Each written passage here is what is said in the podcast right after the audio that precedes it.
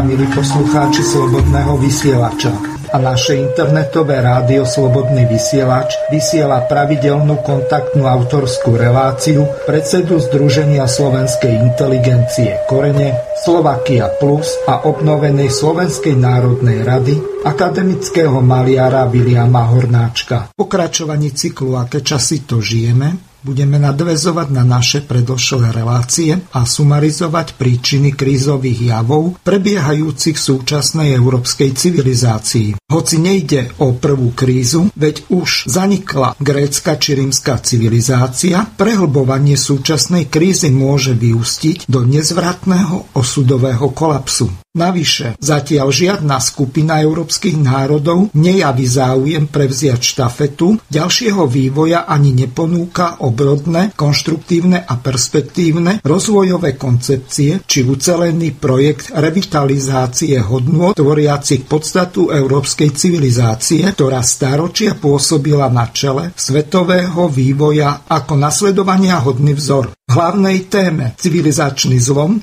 budeme spoločne hľadať príčiny tohoto stupňujúceho sa úpadku, ktorý už v súčasnosti je kritický. Kto navrhol súčasné trendy a kto prijal pochybné rozhodnutia rozkladajúce hodnoty, ktoré stáročia tvorili pevné oporné body istôt života príslušníkov civilizácií vyrastajúcich z greckého humanizmu, kresťanských zásad a demokratických princípov. Na túto osudovú otázku si musíme odpovedať my všetci, lebo v konečnom dôsledku sme za civilizáciu zodpovední všetci, ktorí ju tvoríme. Prežívame časy, keď už nám záleží na našej budúcnosti, musíme dokázať sebe aj svetu svoju schopnosť ako prejav vôle a schopnosti brániť naše kultúrne hodnoty a žiť ďalej slobodne podľa vlastných predstav. Treba však neodkladne zastaviť rozklad a nadviazať na tvorivé impulzy tých najlepších, najvýznamnejších, na najplodnejších období našej civilizácie. Túto osudovú skúšku musíme zvládnuť sami a zmeniť krízový proces na novú motiváciu. Podľa nášho pracovného hesla Náročnosť, kritickosť, tvorivosť budeme spoločne uvažovať o tom, prečo a koho vinou dospela kríza až do súčasného kritického alarmujúceho stavu a navrhovať východiska.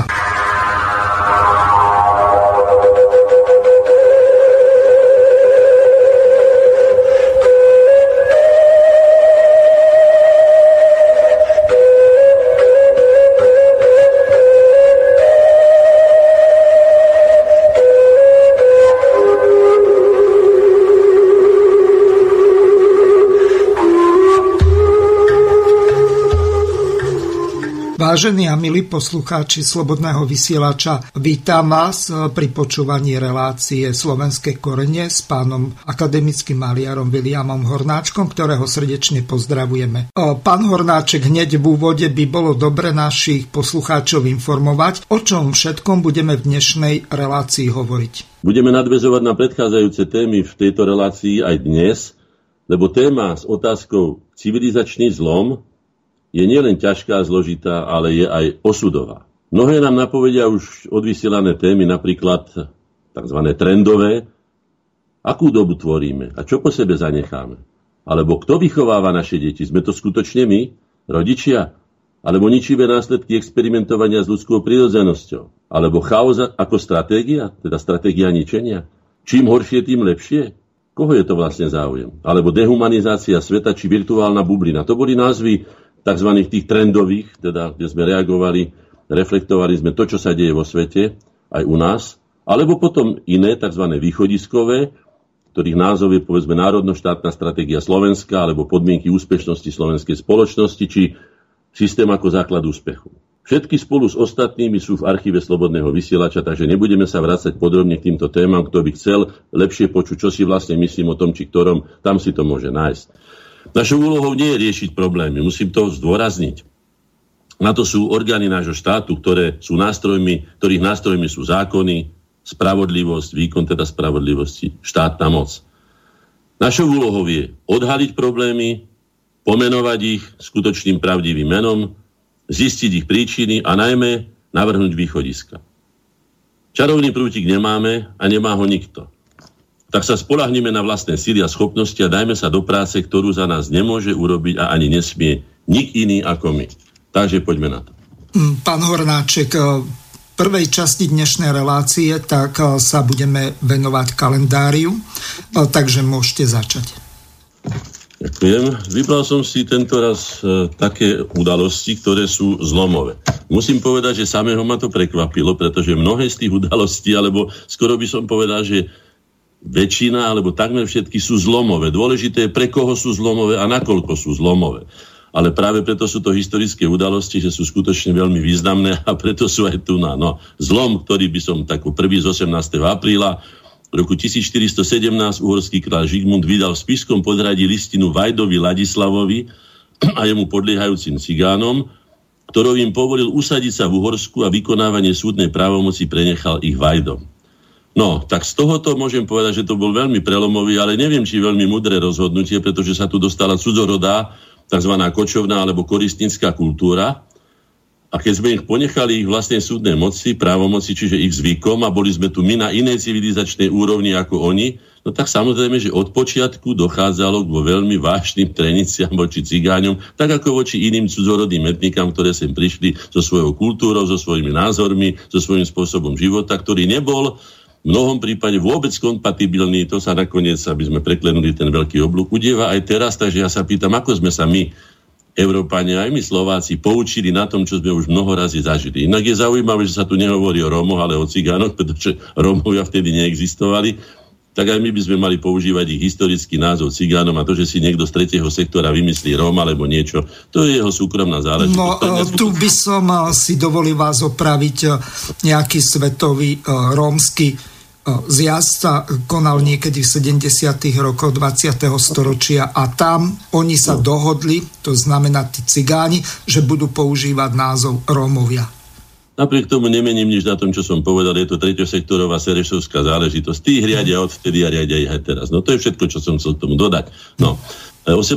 apríla 1423 uhorský, uhorský král Žigmund na žiadosť cigánskeho vajdu Ladislava požiadal všetky vrchnosti, teda zemepánovi mesta, aby pokojne prijali prechádzajúce skupiny cigánskych obyvateľov. No, viete si vy predstaviť prechádzajúce skupiny cigánskych obyvateľov, ktoré sa živili v podstate kradnutím, pretože nehospodárili a museli sa niečím živiť, aj?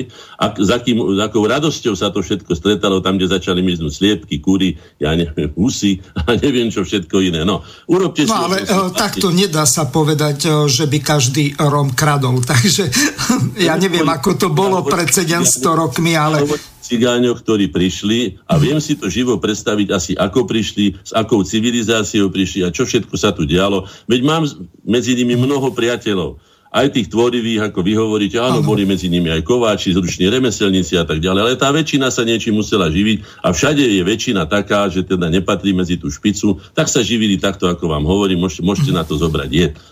No, v roku 1920, 18. apríla, sa voľ, voľby, tak konali teda voľby do poslaneckej snemovne na, na, na, už podľa všeobecného volebného práva. Voliť mohol každý, kto dosiahol vek 21 rokov. No, u nás e, roku 1920, no pokiaľ viem, tak ženy vo, vo Švajčiarsku mohli voliť až niekedy v 50 rokoch. O, nie, v 72. a v niektorých kantónoch až v 91. No, v 20. storočí. Čiže nie je to až tak veľmi dávno, to je Áno, aby sme sa vyliečili z toho, že sme akýsi zaostali, čo nám sústavne vnúcujú a že sme nejaký, ja neviem, kde pozadu a, a 19. storočie. Takže nie je to tak, no. Uh, Maďarsko-nemecké strany, kresťansko-socialistické a sociálno-demokratické získali na Slovensku 20%, čo potvrdzovalo, že väčšina voličov bola za nový štát. Áno, to treba priznať, to je pravda. V roku 1920 po skúsenostiach s uhorským jarmom, teda maďarským jarmom v Uhorsku, aby som bol úplne presný, bolo pre nás všetko lepšie, aj Československo, ktoré už sa nevolalo Česko pomlčka Slovensko, ako bolo na začiatku, ale bolo zmenené, bolo to unitárne Československo. Potom, čo zlikvidovali Štefánika, už sme nemali žiadneho reálneho obrancu našich práv a preto tá prvá Tatičkovská Československá republika dopadla ako dopadla. Ďalej k tomu nebudem hovoriť, už sme o tom hovorili mnohokrát. Je tu zaujímavé, zaujímavý dátum, 18. apríl, ktorý sa týka na Slovákov bezprostredne. 18. apríla 1947 v Bratislave bol vykonaný rozsudok smrti na doktorovi Jozefovi Tisovi, prezident, prvom prezidentovi Slovenskej republiky. No, To by sme si mali zapamätať. Bola to justičná vražda, tak je to charakterizované. Bolo to jednoznačne nadiktované pánom Benešom, ktorý sa už v Londýne vyhlásil, ty som musí vyset, to si zapamätali tí, ktorí tam boli v jeho orgánoch zo Slovákov, spomedzi Slovákov. Je to zapísané svedecky. Len aby sme vedeli, čo za krivdy sa diali na nás aj v tom československom štátnom spolužití. 19. apríla, tuto sú, mám napísané takú poznámku, že, že klimatické výkyvy. Klimatické výkyvy? No, pri silnom severnom vetre začalo mrznúť to na roku 1534. Teraz je veľmi chladno. Neviem ako u vás, ale na Orave, keď som tam volal, snežilo. Hej? No, tak je chladno, ale v roku 1534, 19. apríla, nečakane sa vrátila zima. Po silnom severnom vetre začalo mrznúť a napadlo veľké množstvo snehu. Stromy, ktoré boli v plnom kvete, ako aj zasiaté obilie a zelenina vyšli úplne na vnívoč, lebo všetko pomrzlo. No tak toto je skutočne zlomový a krízový. Neviem si predstaviť štát, alebo teda obyvateľov, ktorí boli odkázaní väčšinou teda na, na polnohospodárskú produkciu, pretože Slovensko v tých rokoch bolo takmer úplne, úplne teda polnohospodárske. Čo to znamenalo, aký hladomor a koľko ľudí pomrelo potom aj na následné choroby? No, len e, tu ešte treba dodať, že tam sa jednalo o tzv. malú dobu ľadovú, ktorá nebola len jeden rok, to bolo e, dlhšie obdobie, až e, kým sa to ovzdušie alebo tá zem neoteplila. Áno, no viete, že ani nie pred 100 rokmi prišli Tatári, ktorí nám vypálili tú národu na koreni a vyvraždili spustu obyvateľov, potom toto po 100 rokoch. No, aby sme sa zase nečudovali, že Slovensko nemá 50 miliónov ľudí, pretože my sme boli na prvej rane aj proti týmto všetkým aziatským útokom, takže sme si to zlízali, ak sa hovorí, na, na plné pecky. V roku 1713 úrovský král Karol III vydal pragmatickú sankciu, ktorá stanovovala nový nástupnický poriadok. Stručnosti nebudem sa s tým zaoberať. Umožňovala aj v prípade, že není mužský potomok, aj teda ženy, že budú následne pre, pre, pre, prevezmu teda moc po, po cisárovi, tak sa stala aj, aj Mária Terézia, e, teda nástupníkov po svojom, po svojom otcovi.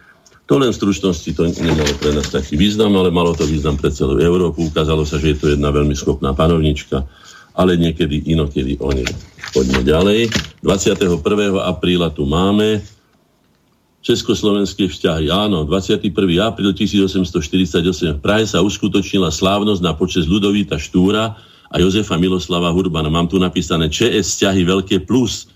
Samozrejme, že ma poteší, som, som by som povedal, človekom, ktorý, ktorý by chcel mať alebo chcel by vidieť skutočnú slovanskú vzájomnosť. Som som slovanskej vzájomnosti, takže keď sa niečo dobre e, nájde, tak s radosťou to pripomeniem, aby si niekto nemyslel, že vyhrabávam len veci, ktoré sú negatívne z nášho, nášho slovensko-českého a československého spolužitia. Takže na počas Jozefa Miloslava Hurbana, Ludovita Štúra a myslím, že Karel Havlíček sa vyjadril, že z našej strany, našej strany Připíjelo se na zdar národnosti slovenské, na slávu zámierom Štúrovým a Hurbanovým a zapomienutí všem hanebným urážkám, ktoré sa u nás neviedomosti a nedorozumení na Slováky kydali. No, to si zapamätajme, je to od bratov Čechov. Pekné. Na takejto báze by sme sa teda ako určite dohodli. No škoda, že to potom nepokračovali v tomto aj ďalší politickí predstavitelia roku 1840, 1948 ústanovodárne národné zhromaždenie schválilo zákon o jednotnej škole. Uh, bol tam tzv. že sa teda bol kodifikovanie tzv. progresívnejších eh, princípov novej školy unifikovalo sa povinnosť e, bezplatné a všeobecné vzdelávanie sa. To by som považoval za, za potrebné, to, to určite nebolo zlé rozhodnutie. Horšie je tam, že sa potom porušili mnohé školy, ktoré fungovali, ale to už je taká špeciálna, zložitejšia otázka. V roku 1954, 21. apríla v Bratislave sa začali procesy proti tzv. buržoáznym nacionalistom. No, tieto, musím povedať, boli úplne v plne v českej režii, vieme veľmi dobre kto sa na nich zúčastňoval. Mali sme tu dokonca takých deponovaní ako Karol Bacílek a podobných neskôr všelijakých vítézov z Česka, ktorí tu na potom robili ministrov, povedzme vnútra v prípade Bacilkovom a vyzúrili sa na Slovákoch. Nakoniec bol potrestaný aj Gustav Husák, Novomestský Okáli a všetci tí, ktorí teda chceli spoločný Československý štát. Ale dovolili si žiadať, aby Slováci boli rovnoprávni s českým národom, tak to bolo natoľko trestuhodné, že kvôli tomu museli spustiť obrovské odborskú mašinériu procesov, na ktorú doplatil z týchto, čo som spomínal, napríklad Clementis aj vlastným životom. Preto som povedal, že československé štátne spolužitie bolo sprevádzané aj represiami, samozrejme výhradne z českej strany, ktoré bez ohľadu na to, či išlo o Tisa, to znamená, že čiernych, ako sa vraví, alebo Clementisa, čiže červených, Jednoducho, kto sa postavil Prahe, na to doplatil životom. V tomto prípade obidvaja, ktorých som spomínal. No, takže toto by sme nechceli, tomu sa nevracajme. Poďme radšej tom, čo tam, keď vítali Štúra a Urbana, takisto aj my privítame českých bratov kedykoľvek, keď pôjde o spoločný záujem, ale rovnoprávny. V roku 1836, 24. apríla sa uskutočnila na pamätníku vychádzka, teda na, na, na, na Devín, na Devín, známa teda štúrovská vychádzka, tu je písané, že im plemenou, reč, plamenou teda rečou sa prihovoril e, Ľudovič Túr a priblížil im dejiny e, pamätného miesta a na vychádzke, no, dalo by sa povedať, že to je taký ten pupok slovanského sveta, ten omfalost, že skutočne na, na Devíne začala nová etapa slovanských, teda slovanskej kultúry, kde sme prijali písmo, teda pre nás vytvorené a stali sme sa jedným z tých národov, ktoré vo vtedajších dobách, teda kultúrnych národov, ktorých jazyk sa používal pri liturgii, ale aj v diplomatickom styku a nakoniec vznikla v ňom nádherná prvá básen, ten proglas, ktorý napísal Konštantin. No. Takže táto pamätná vychádzka, my sme ju obnovili ako obnovená Slovenská národná rada 1. mája, o tom budeme ale hovoriť to len ako dopredu. Nebudem to miešať, to si povieme pri 1. máji. To znamená, že táto pamätná vychádzka bola, ako vidíte, jedna osobnosť, v tomto prípade Ludovič Túr, osobnosť by som povedal najväčšej hviezdnej veľkosti, zapálila celú generáciu, ešte aj sám Urban a mnohí iní, jemu takmer rovesníci sa priznali teda vo svojich spomienkach, áno, bol to Ludovič, ktorý nás zapálil pre tieto veci národné. No. A preto nakoniec dal aj meno svojej generácii, čiže oprávnenie. Povieme si potom aj o jeho pamätníku, ktorý sme odhalovali nedávno v nedelu 12. 12. mája v Štúrove. Poďme ďalej, 27. apríla zákon proti úžere. No, úžera bola veľmi smutnou kapitolov slovenských, ale myslím, že aj svetových dejín. Uhorský snem na podnet agrárnych kruhov prijal zákon, proti, teda, ktorý reguloval úžeru. Problém sa vyostroval najmä v rokoch neúrody, keď sedliaci boli nútení požičať si peniaze na nákup ovsa a potravín. Krčmári, obchodníci, bohatí statkári im požičiavali za neprimerané úroky Nepripomína nám to niečo náhodou s tými nepripomínanými úrokmi, či neprimeranými úrokmi? No. no teraz sa akurát dohadujú ohľadom toho, no. že tie exekúcie, ktoré sú staršie ako 5 rokov, tak eh, by sa mali nejako anulovať, alebo neviem, ako to oni mienia riešiť, ale tento problém z úžerov je veľmi komplikovaný.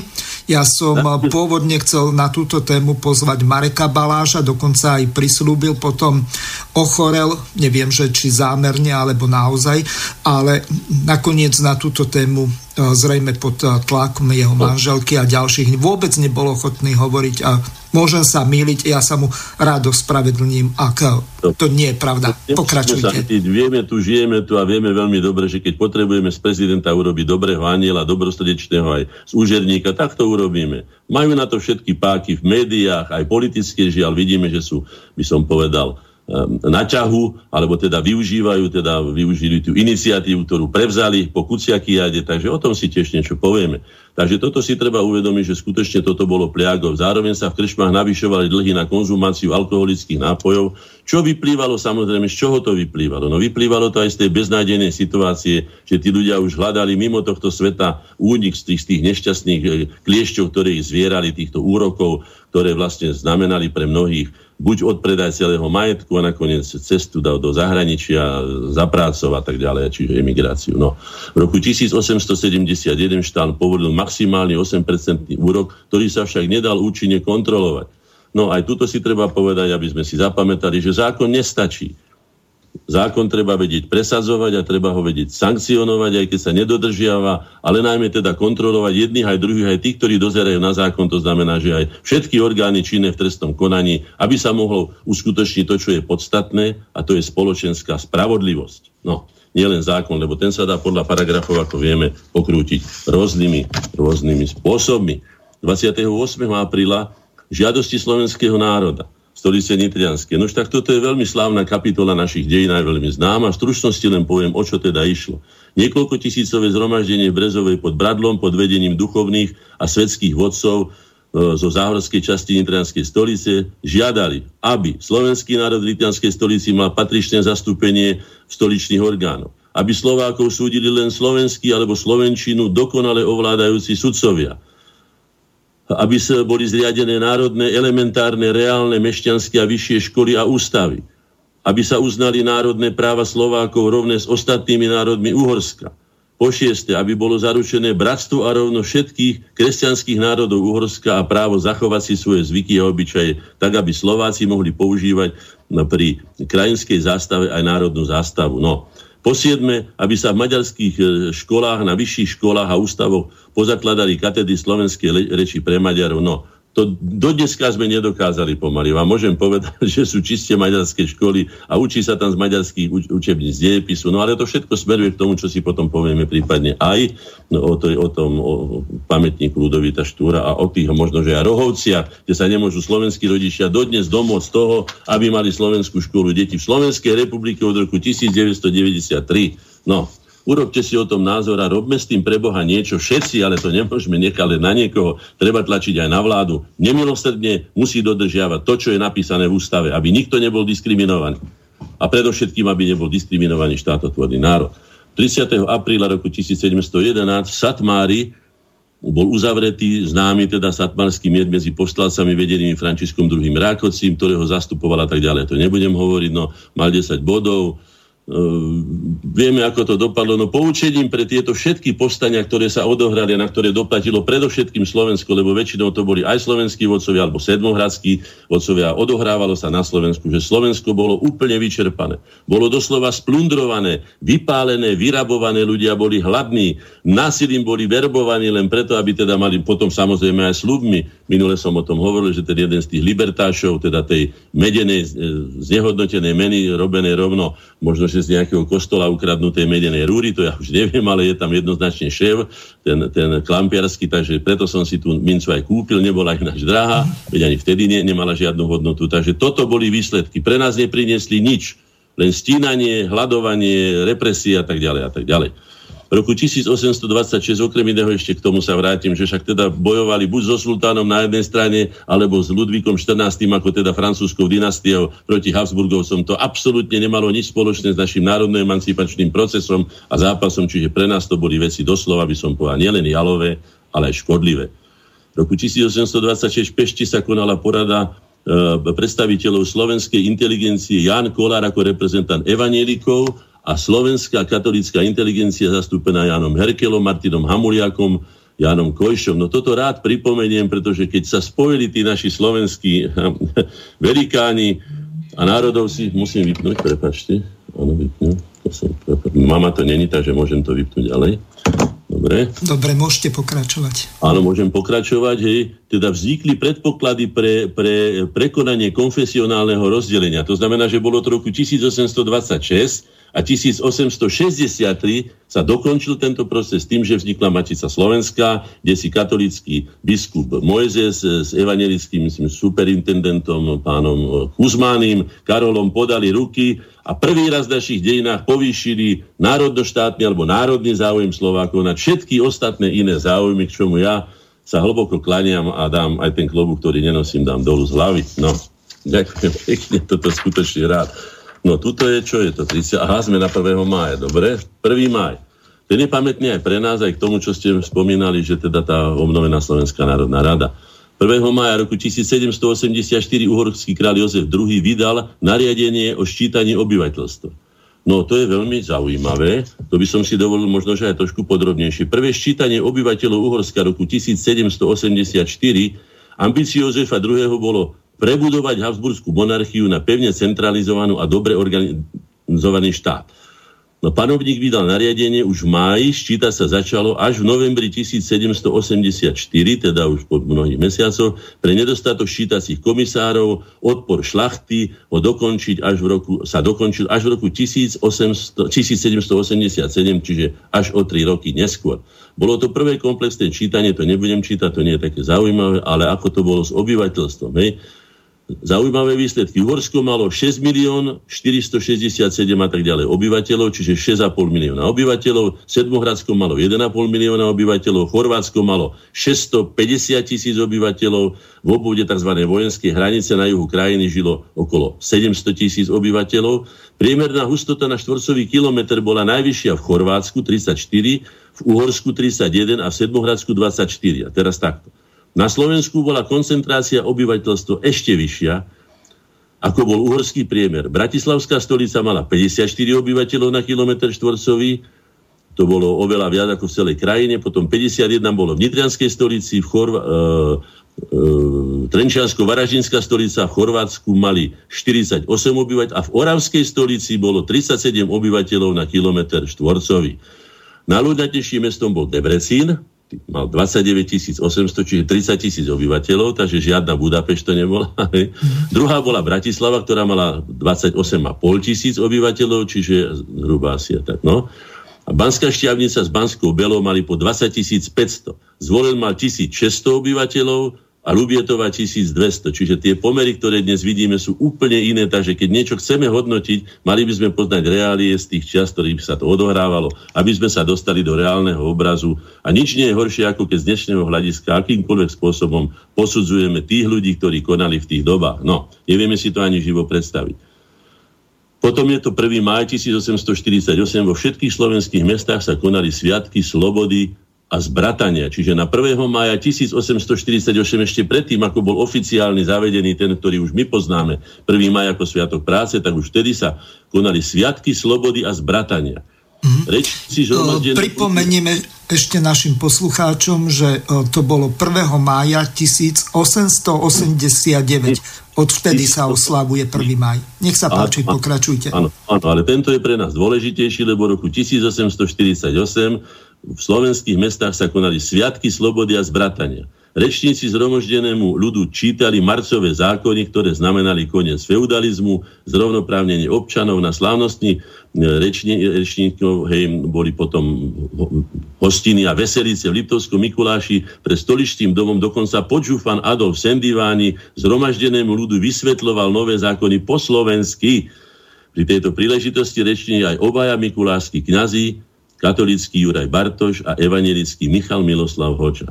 Takéto dátumy si pamätajme. To je pre nás neuveriteľne dôležité na ceste k tomu, kde sme sa dostali 1.1.1993, keď to bolo uzavreté. 1854 1. mája v Uhorsku bol zrušený výnimočný stav zavedený po porážke revolúcie v roku 1849. Takže aby ste vedeli, od roku 1849 po rok 1950, čiže plných 5 rokov trval výnimočný stav. Počas jeho platnosti bol prísne obmedzený pohyb obyvateľstva bez úradného povelenia. Nikde smel na väčšiu vzdialenosť ako je 6 km. No neviem, kto to meral, ale aj tak.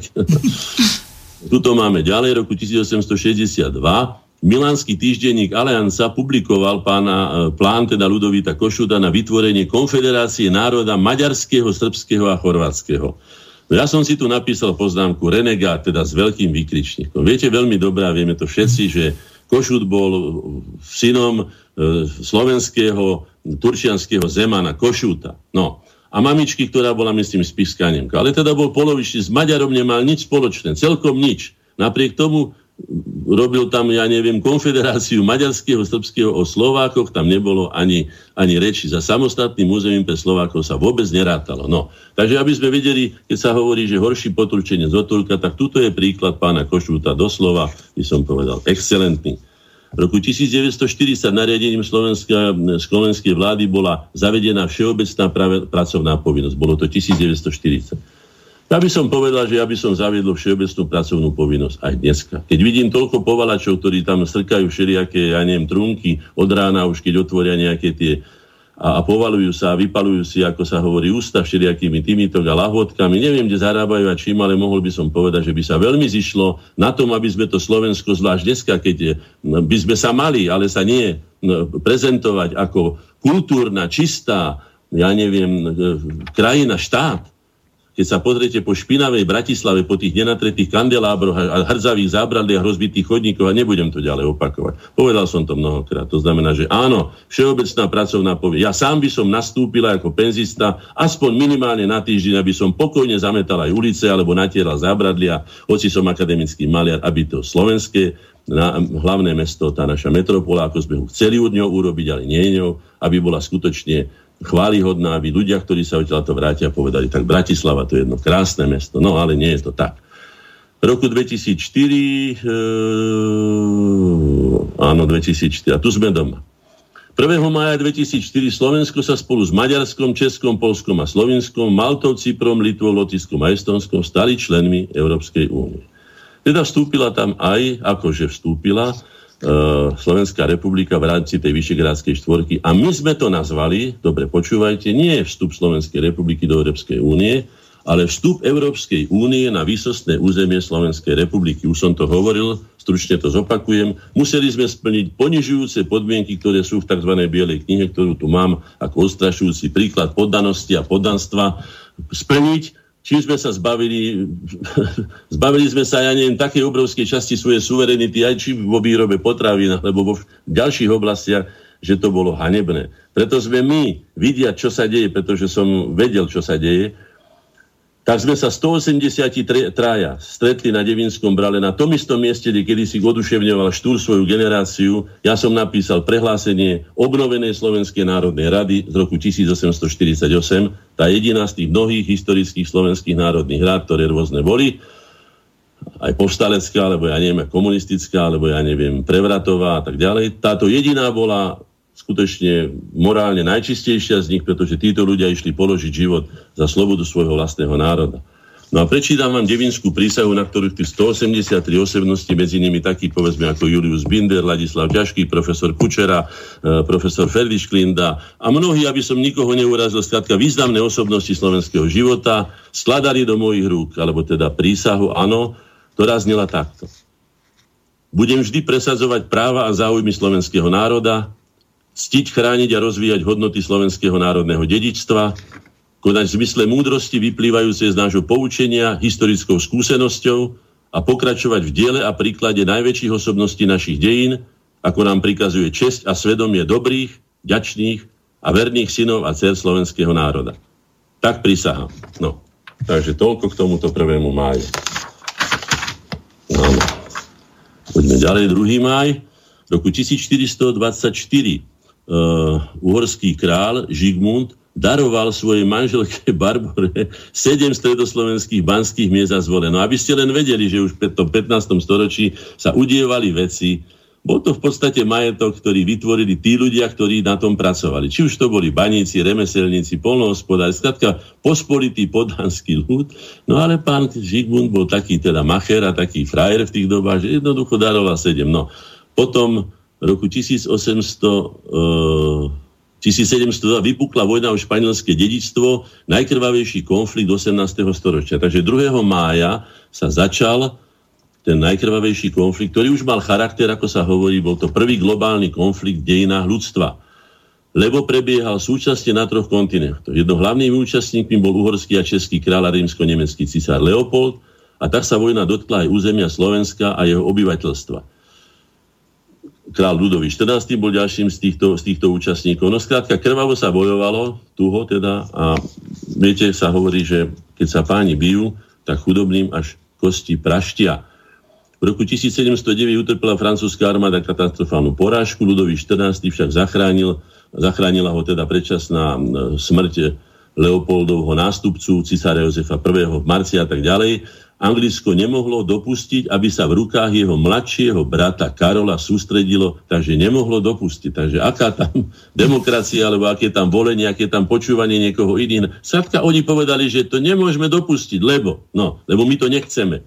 A teraz to vidíte, že by ste povedali, čo je Ameriku do nás, veď oni majú tam svoj kontinent. Nie, nie, nie. Vy nebudete, vy budete presne tak, ako my chceme. A nazveme to ešte aj demokracia. Výsledkom 12-ročnej vojny bol, teda 12-ročnej vojny bol napokon kompromisný mier. Filip z Anžu zostal španielským kráľom a rakúským Habsburgovcom pripadlo európske časti španielského dedictva. V roku 1900, 1703 až 1711 bolo povstanie Františka Rákociho a tu nám vidíte, aké hlboké sú tie šachy na tej geopolitickej šachovnici, že využil uh, teda Rákoci ako, ako uh, knieža, ktorý sa usiloval o moc, zautočiť na Habsburgovcov v čase, keď boli samozrejme zabraní touto, touto, touto vojnou čo zase len si vynútilo vyššie dane a zase len ďalšie obo, ožobračovanie, ako som už povedal, obyvateľstva. Čiže oni nakoniec sa si spojil aj so sultánom a, a s francúzmi a, a proti Habsburgovcom. Čiže no, takto politika prebiehala. Nečudujme sa nikomu, kto pozná politiku, nikdy sa nečuduje ničomu a vie jednu zásadu, že v politike, aj keď sa zdá, že sa niečo náhodne udialo, nikdy v živote sa v politike náhodne nič nedialo, len si treba pozrieť tie tie najšpinavšie, tie často krvavé, spodné prúdy, ktoré riadia vlastne osudy celých národov a celých svetadielov. 3. mája roku 1605 hajdúsi Štefana Bočkaja, spojenecké oddely Tatárov, prepadli Sobotište, dobre počujete, Štefan Bočkaj, spojenecké oddely Tatárov. No? Takže nebolo nič, aj Poliaci bojovali s Tatármi vo svojich oddieloch. No, spájali sa kto chce, s kým chce, len preto, aby dosiahli moc. Napadli najmä v tom sobotišti Habanské dvory, tie boli veľmi bohaté, pokiaľ vieme, oni žili skromným životom, ale teda boli šetrní, pracovití, takže bolo tam čo rabovať. Tí, čo sa nestihli ukry, ukryť v lese, boli umúčení. V nasledujúcich dvoch rokoch Tatári a Hajdúci vyplienili Habarské dvory vo Veľkých Levároch, Moravskom Svetomiane, Beloch aj Brodskom. Okrem toho vyrabovania i podpálili domy a ostatné obyvateľstvo. No tak aby sme vedeli, čo sa všetko dialo. Lúpežné výpravy, rabovanie a tak ďalej. No a my dneska možno, že má aj pán Bočkaj, má niekde aj sochu možno v Maďarsku, alebo v Sedmohradsku. No. Neviem za čo, ale my im za čo nemáme sochy teda skutočne, skutočne teda ako platiť. Alebo teda stavať. Máme tu ešte stále tretieho. Prvý československý športový klub Bratislave. No, tak teda nie slovenský, ale keďže to bolo, kedy to vzniklo? Vzniklo to v roku 1919. No to už bolo po 4. mája. 3. mája bolo to deň pred Štefánikovou tragickou smrťou. No ale Štefánik už nehral žiadnu úlohu a už vedeli jeho osud niektorých Prahe už aj dopredu. Takže prvý československý športový klub Bratislave vznikol. No v každom prípade, nech už je ako chce, nebol slovenský, bol československý bez pomlčky, ale napriek skromným podmienkám vyrástli takí vynikajúci, ako by som povedal, borci, ako bol Karso Korčuľ, ako olimpijský víťaz Ondrik Nepela, inak môj spolužiak, to som mu spomínal, Karol Divín, bronzový olimpionik, drženia mnohých medalí zo šampionátov Sabovčík a Drahova, to len v tej oblasti krasokorčulovania, potom víťaz veslovania v Ríme Pavol Schmidt, ďalší cyklista z Olympiády v Montreale, zlatý Anton Tkáč, slovenský blesk, futbalisti Slovana, pokiaľ si pamätám pohár víťazov pohárov, to bolo myslím v 69. roku ich najväčšie, také najvýznamnejšie to, čo dosiahli v živote Slovana. Už to, že má názov Slovan je pekné, viete, to neviem, ak sa to teraz šeli ako domotalo nejaký Harvard, alebo to už neviem, ale to Slovan bolo pekné, my sme boli všetci slovanisti Všetci sme boli Belasi, Slovanisti. Veľké úspechy dosiahol aj hokejový oddiel, ktorý vynikol v roku 1921. Už Belasi dres obliekali také osobnosti svetového hokeja, ako bol Zurila, Golonka, bratia Šťastný, ale aj pán Jan Starší, Fako Černický. To bola generácia, ktorá nás vychovávala. Inak som sa poďakoval osobne pánovi staršiemu za to, že nás vychovávali k tomu, aby sme boli síce chlapskí, mužný a bojovný, ale čestný a statočný. Žiadne, e, ako sa to teraz deje, nebudem to však to vy prežívate, hej, házanie, plúvanie, nadávanie, ja neviem, e, boxovanie, ja neviem čo všetko a tak ďalej. To nehovorím len o našom hokeji, ale to prišlo zo západu väčšinou od nám. 4. máj roku 1919 pri príležitosti pri, pri, nie, nie, pri prilete na letisko nedaleko Vajnor zahynul minister obrany Československej vlády generál Milan Rastislav Štefánik. 4. mája. Dobre si zapamätajme tento deň. Pre mňa je hambou, a povedal som to verejne, že my tento deň slávime. My by sme si mali sláviť deň narodenia Štefánika, ktorý je 20. 21. júla 1880. Na budúci rok máme šancu. Verím, že sa toho štátne orgány chopia, aj samozrejme aj občianske združenia a všetci slovenskí vlastenci a oslávime si okrúhle výročie 1880 2020 si oslavíme okrúhle výročie narodenia jednej z najväčších osobností slovenských dejín, aj osobnosti, ktorá zasahovala aj do európskych. Tu som o Štefánikovi aj o mojom podozrení, že Štefánik bol zavraždený, aj o určitých dôkazoch, aj výpovediach našich členov, ktorí povedali jasne pána Vilema Kopečného, ktorý bol legionárom v tej dobe, jeho syn nám to sprostredkoval, keď povedal, dostali sme od velitele Českej posádky v Bratislave, ne, od velitele Bratislavskej posádky Českej národnosti sme dostali příkaz, šílet na letadlo je přiletí z jihu. Nebolo pritom povedané, aké to bude lietadlo, ani aké bude mať znaky, ani kto na ňom letí, lebo povedal potom on už. Čiže keby sme boli vedeli, že tam je Štefánik, tak nikto z nás tam strieľať nebude, pretože Štefánik bol medzi legionármi mimoriadne obľúbený. Preto to bolo treba zatajiť, preto bolo treba zdúchnuť pán Vavro Šrobár aj s generálom Pičonem a celou generalitou sadiť lípky do, do, do Skalice čase, keď mal byť prestretý červený koberec, prichystaná dýchovka, slavnostné privítanie generála osloboditeľa, ale nie osloboditeľa národa československého, ako je to napísané na bradle, ale osloboditeľa národov českého a slovenského. Tak by to malo byť. Do dneska nemáme v tomto poriadok. No, to už ani nebudem teraz čítať, lebo som to vlastne povedal voľ, voľnými slovami. Tak ako som to hovoril predčerom na, na stretnutí e, s Matičiarmi ohľadom tejto témy generál Milan Rasislav Štefáni. 5. mája roku 1945 Československá vláda uznala predmichovskú líniu slovensko-polskej hranice na Orave, Spiši a prepustila Polsku 27 obcí, ktoré v roku 1920, od roku, do roku 1920 a od septembra 39 boli súčasťou Slovenska. Obyvatelia s tým nesúhlasili, preto došlo ku e, konfliktom s polskou administratívou, vojenskými, toto poznám do, dôkladne túto problematiku, pretože som po matke Oravec, a bezpečnostnými zložkami, ale aj s ozbrojenými extrémistami, ktoré si vyžiadali obete na život. No tak tomuto poviem. Išlo myslím o Jacka Kuroňa, ktorý sa nazýval Agoň, alebo mal prezivku Agoň, ktorý vraždil slovenských vlastencov, je o tom zachovaný dokonca denník, kde píše, že exekúcia, tam si odškrtne meno, ako keby išlo o zabitie, ja neviem, prasaťa alebo koho. Ale náš popredseda vtedajší vlády, pán Čaplovič, navyše historik, bol na odhalení pamätníka tohto vraha Slovákov, slovenských vlastencov, ktorí boli, boli ukradá jeho vlastná zem Slovákom a ktorým bolo týchto 27 či koľko obcí jednoducho Benešom a ďalšími odovzdaným Poliakom. Čiže oklieštili Slovensko, obrali Slovákov proti ich vôli o tieto. Tak aby ste vedeli roku 1947, 5. mája, skončila sa platnosť tzv. tzv. Tzv. retribučného zákona. Jeho pôvodným cieľom bolo potrestať tých, ktorí sa dopustili vojnových zločinov, ale aj kolaborantov a nacistickým, s nacistickým režimom. Niektoré jeho ustanovenia, najmä týkajúce sa kolaborácie a tzv. rozbitia republiky, boli však koncipované tak, že sa dali polahky zneužiť. V Československom v Československu bolo na základe tohto zákona odsúdených vyše 130 tisíc, teda bolo riešených 130 tisíc trestných oznámení, 713 osôb bolo odsúdených na trest smrti, teda takmer toľko ako v Nemecku. Dobre počujete? Takmer toľko ako v Nemecku. 741 na doživotie, a skoro 20 tisíc na stratu slobody. Retribučné súdy odsúdili množstvo nevinných ľudí, dokumentuje to aj prípad poslanca Slovenského snemu a krajského inšpektora Hlinkovej gardy Kolomana Horniša, ktorému predseda Senátu neskôr povedal, citujem, zaslúžil by si si metal, ale musel som ťa odsúdiť.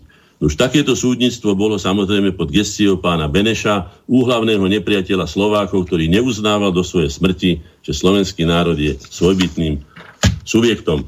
No, to bol jeden z tých klincov do rakvy Československého štátneho spolužitia. Pán Beneš.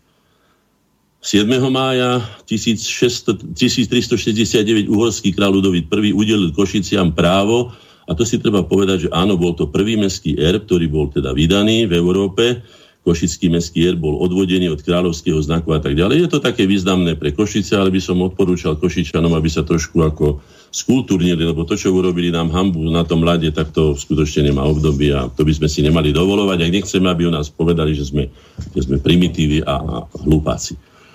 7. maja 1381 uhorský král eh, Dani, eh, I udelil privilégium žilinským Slovákom, Slovenskí obyvateľia Žiliny 1381 mali užívať také isté práva ako Nemci. Listina je dokladom existencie národného povedomia a spolupatričnosti žilinských Slovákov, ale aj priazne panovníka voči nám, lebo Ludovít II. Pomat, Ludovít I. teda veľký pomatke bol Poliak a mal k Slovanom prirodzenú náklonnosť. No pekné od neho tých kráľov nebolo veľa, ktorí mali k nám teda prirodzenú náklonnosť a sympatiu, takže vďaka mu za to, že je to žilinská listina známa. No.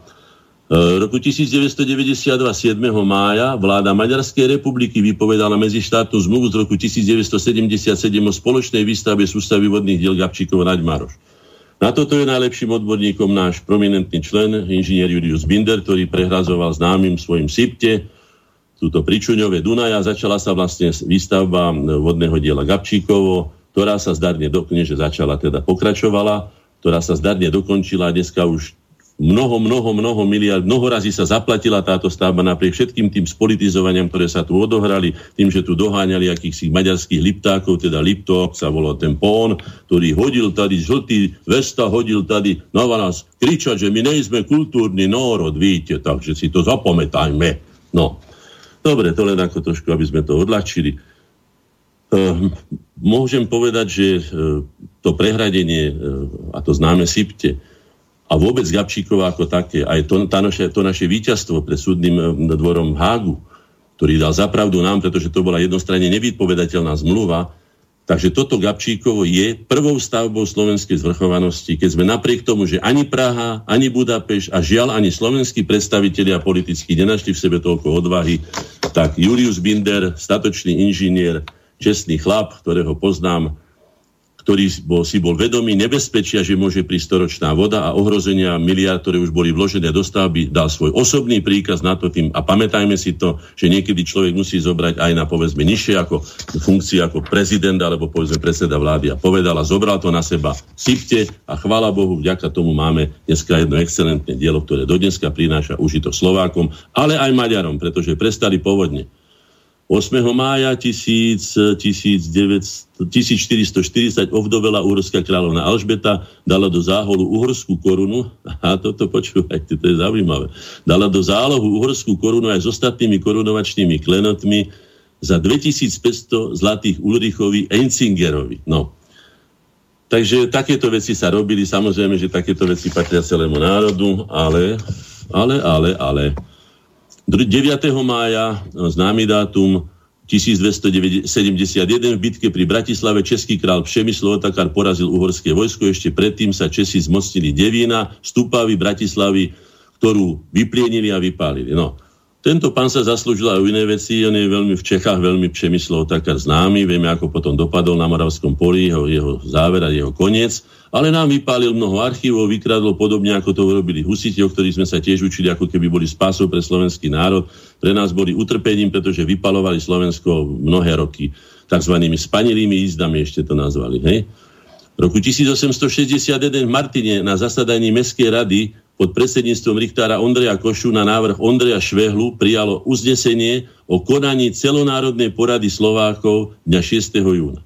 Táto porada, to si povieme potom neskôr, ale v stručnosti 6. a 7. júna, ktorá sa sa konala, bola označená ako memorandové zhromaždenie, kde sa vytvoril vlastne prvý slovenský politický program generácie, ktorá nastupovala po štúrovcoch, teda boli to štúrovci, potom boli memorandisti, potom boli matičiari a tak ďalej a potom už išli a my sme teda tá posledná zatiaľ generácia národne uvedomelej slovenskej inteligencie, ktorá bojuje za práva slovenského národa. V roku 1879. mája krách na viedenskej burze spôsobil dlhotrvajúce hospodárske ťažkosti a krízu v celej monarchii. No o tých krízach som hovoril v samostatnom programe, tam chcem len povedať, Tú krízu spôsobili tí ľudia, ktorí mali v rukách peniaze a mali v rukách burzy ako špekulatívny kapitál. Robia to do dneska deň, pekne si to pripravia, takisto to urobili v roku 1929 a ďalšie krízy, ktoré urobili aj v roku 2008, oni si to prichystajú, nazhrňajú si pekne peniažky, do toho vlákajú ľudí a všetci hovoria, že ide o globálnu krízu. Nejde o globálnu krízu. Ide o krízu chudobných a neinformovaných a slabých, tí na to doplatia a ostatní z toho perfektne ryžujú, ako keď sa prelejú spojené nádoby z jednej strany na druhú. No, takže aby sme si boli istí a neverili eh, detským rozprávkam.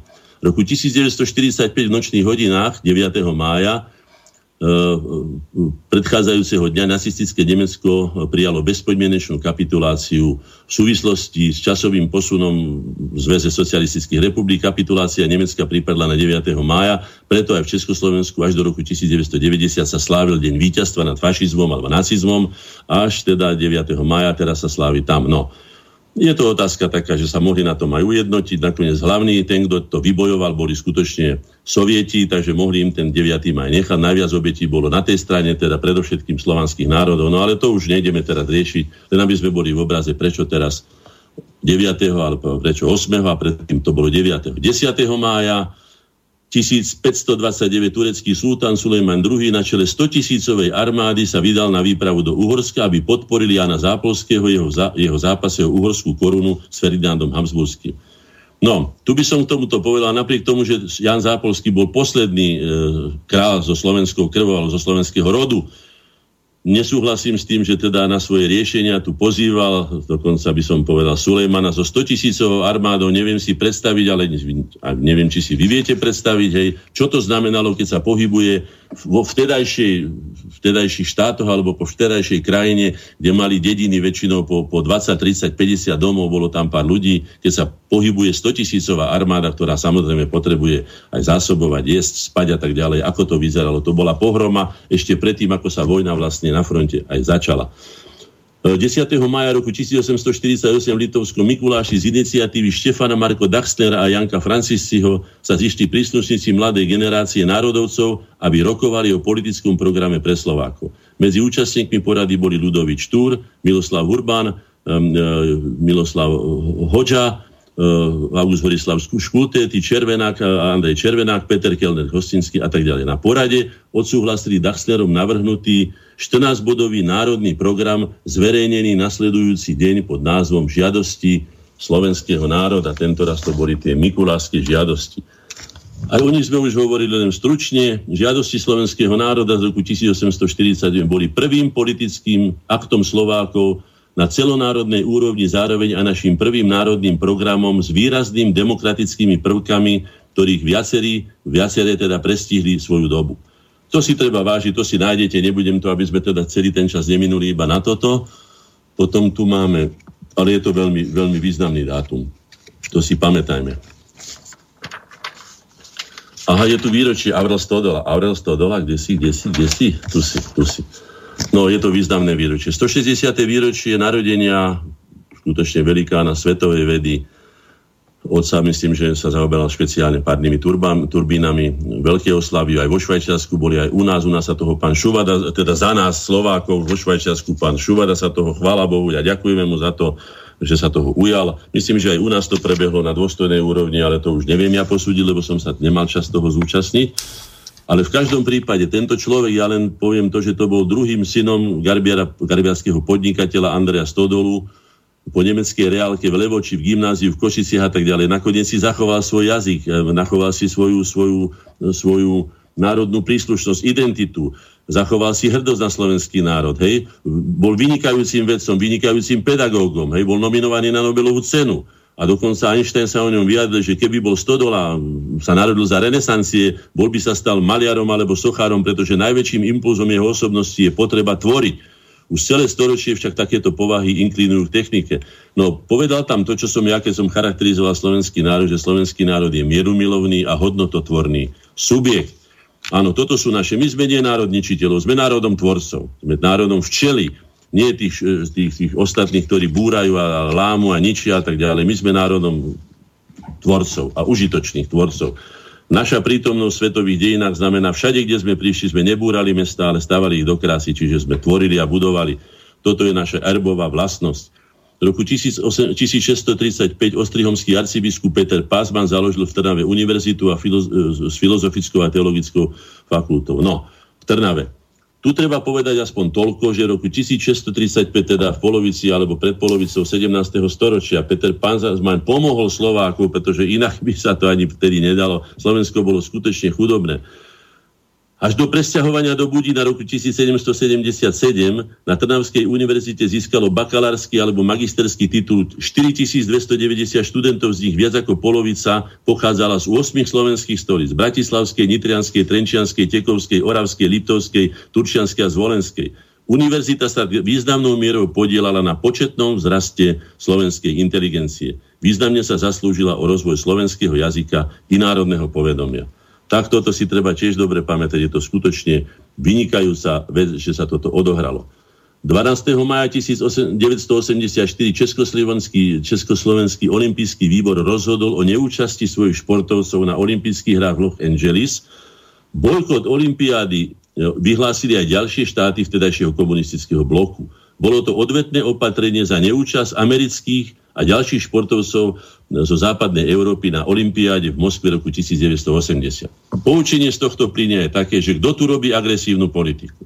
Už môžeme mať akýkoľvek názor na Rusov, sú to není žiadni holúbkové, ich symbolom je skôr medveď, hej, je to obrovský, obrovský štát, ale v roku 1980 to boli Američania, ktorí teda z západnú Európu presne ako teraz štvali proti Rusku a Rusi im to oplatili o 4 roky neskôr. No aký požičia, taký vrať. Je to smutné, že na to doplatili športovci, toto by sa nemalo robiť, ale bohužiaľ v politike sa robia takéto veci bežne a tiež sa treba spýtať, kui prodes a tiež sa treba spýtať známe už z Biblie, beda tomu, od, toho, od koho pohoršenie prichádza. No, toto prišlo tam vtedy zo Spojených štátov amerických. A myslím, že sa to stáva bohužiaľ smutným pravidlom. 13. mája 1270 uhorský král Štefan vymenoval ostrihomského arcibiskupa Filipa.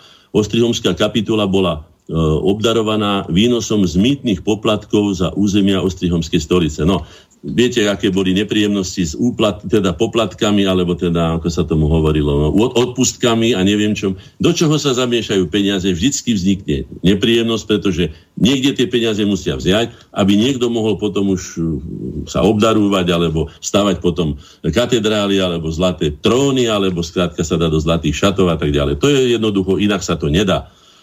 V roku 1288 uhorský král Ladislav V povolil vyberať e,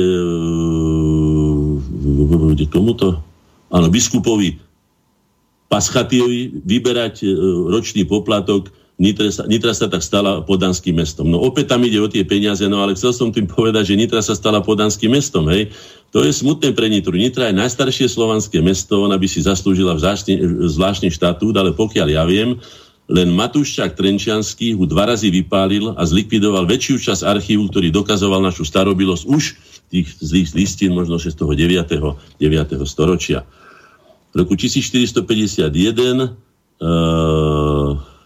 vojvodca v službách kráľa Ladislava Pohrobka a zase peniaze, hej, v Zlatej Itke e, dal Augustovi e, Gremecerovi, kapitánovi Zlatej Itke, E, Pavlovi Mordárovi Košickú mincovňu do zálohu za jeden rok za 5000 dukátov. Tak takto sa šibovalo s peniazmi a potom, keď ich nebolo dosť, pretože obyčajne sa strácali vo vreckách nie veľmi teda charakterných ľudí, túžiacich po, po blahobite, tak potom sa stiahovala doslova koža z podaných a z ľudí, ktorí sotva, sotva, sotva prežívali. V roku 1781 Jozef II emancipoval 80 tricicovú židovskú komunitu žijúcu v Uhorsku. Židom zabezpečil ochranu náboženstva, jazyka a školstva, povolil im slobodne sa usadiť v kráľovských mestách s výnimkou banských a neomezené podnikanie museli však prijať nemecké priezviska. No, tak tu aspoň vieme, že kedy začali mať Židia teda nie svoje vlastné právo, verné, lebo neviem, ako by som to nazval, pôvodné, ale teda nemecké priezviska, bolo to od roku 1781.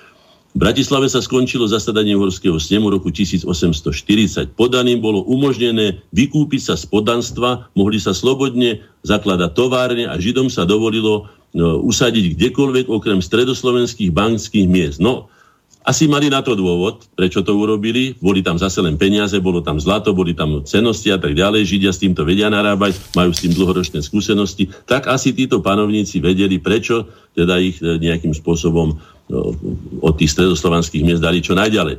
Zároveň však prijali zákon o posilňujúce postavenie maďarského jazyka v mnohonásobnom Uhorsku. No, toto je smutná kapitola, to sa bude týkať aj súčasných dejín. Bohužiaľ, do dneska deň to trvá. Už som povedal, že slovenské deti nemajú do dneska deň v niektorých obciach, ako som už povedal, v tých rohovciach napríklad nemajú vlastné školy, kde by sa mohli učiť materinskom jazyku. Všetky cirkevné matriky sa museli viesť už iba po maďarsky. Maďarčina sa stala výlučne rokovacou rečou snemu. Je to v roku, ešte raz to prečítam, v roku 1840. No a odtedy nás začali dusiť, zbavovať kultúry, zbavovať jazyka a tak ďalej. Významná osobnosťou z tohto obdobia je Pavol Jozef Šafári, ktorý sa narodil 13. mája 1795. Je to jeden z najväčších slavistov, historikov a tak ďalej e, samozrejme teda slovanská vzájomnosť a to všetko, ale čo ma tu zaujalo v tom životopise je, že na pozvanie Františka Palackého odišiel roku 1826 do Prahy, on bol v Novom Sade v Srbsku, tu strávil zvyšok života, pracoval ako redaktor, ale počkajte, kde som to našiel? Tu od neho, počkajte, čo, čo, čo, čo, kde to bolo napísané, hej?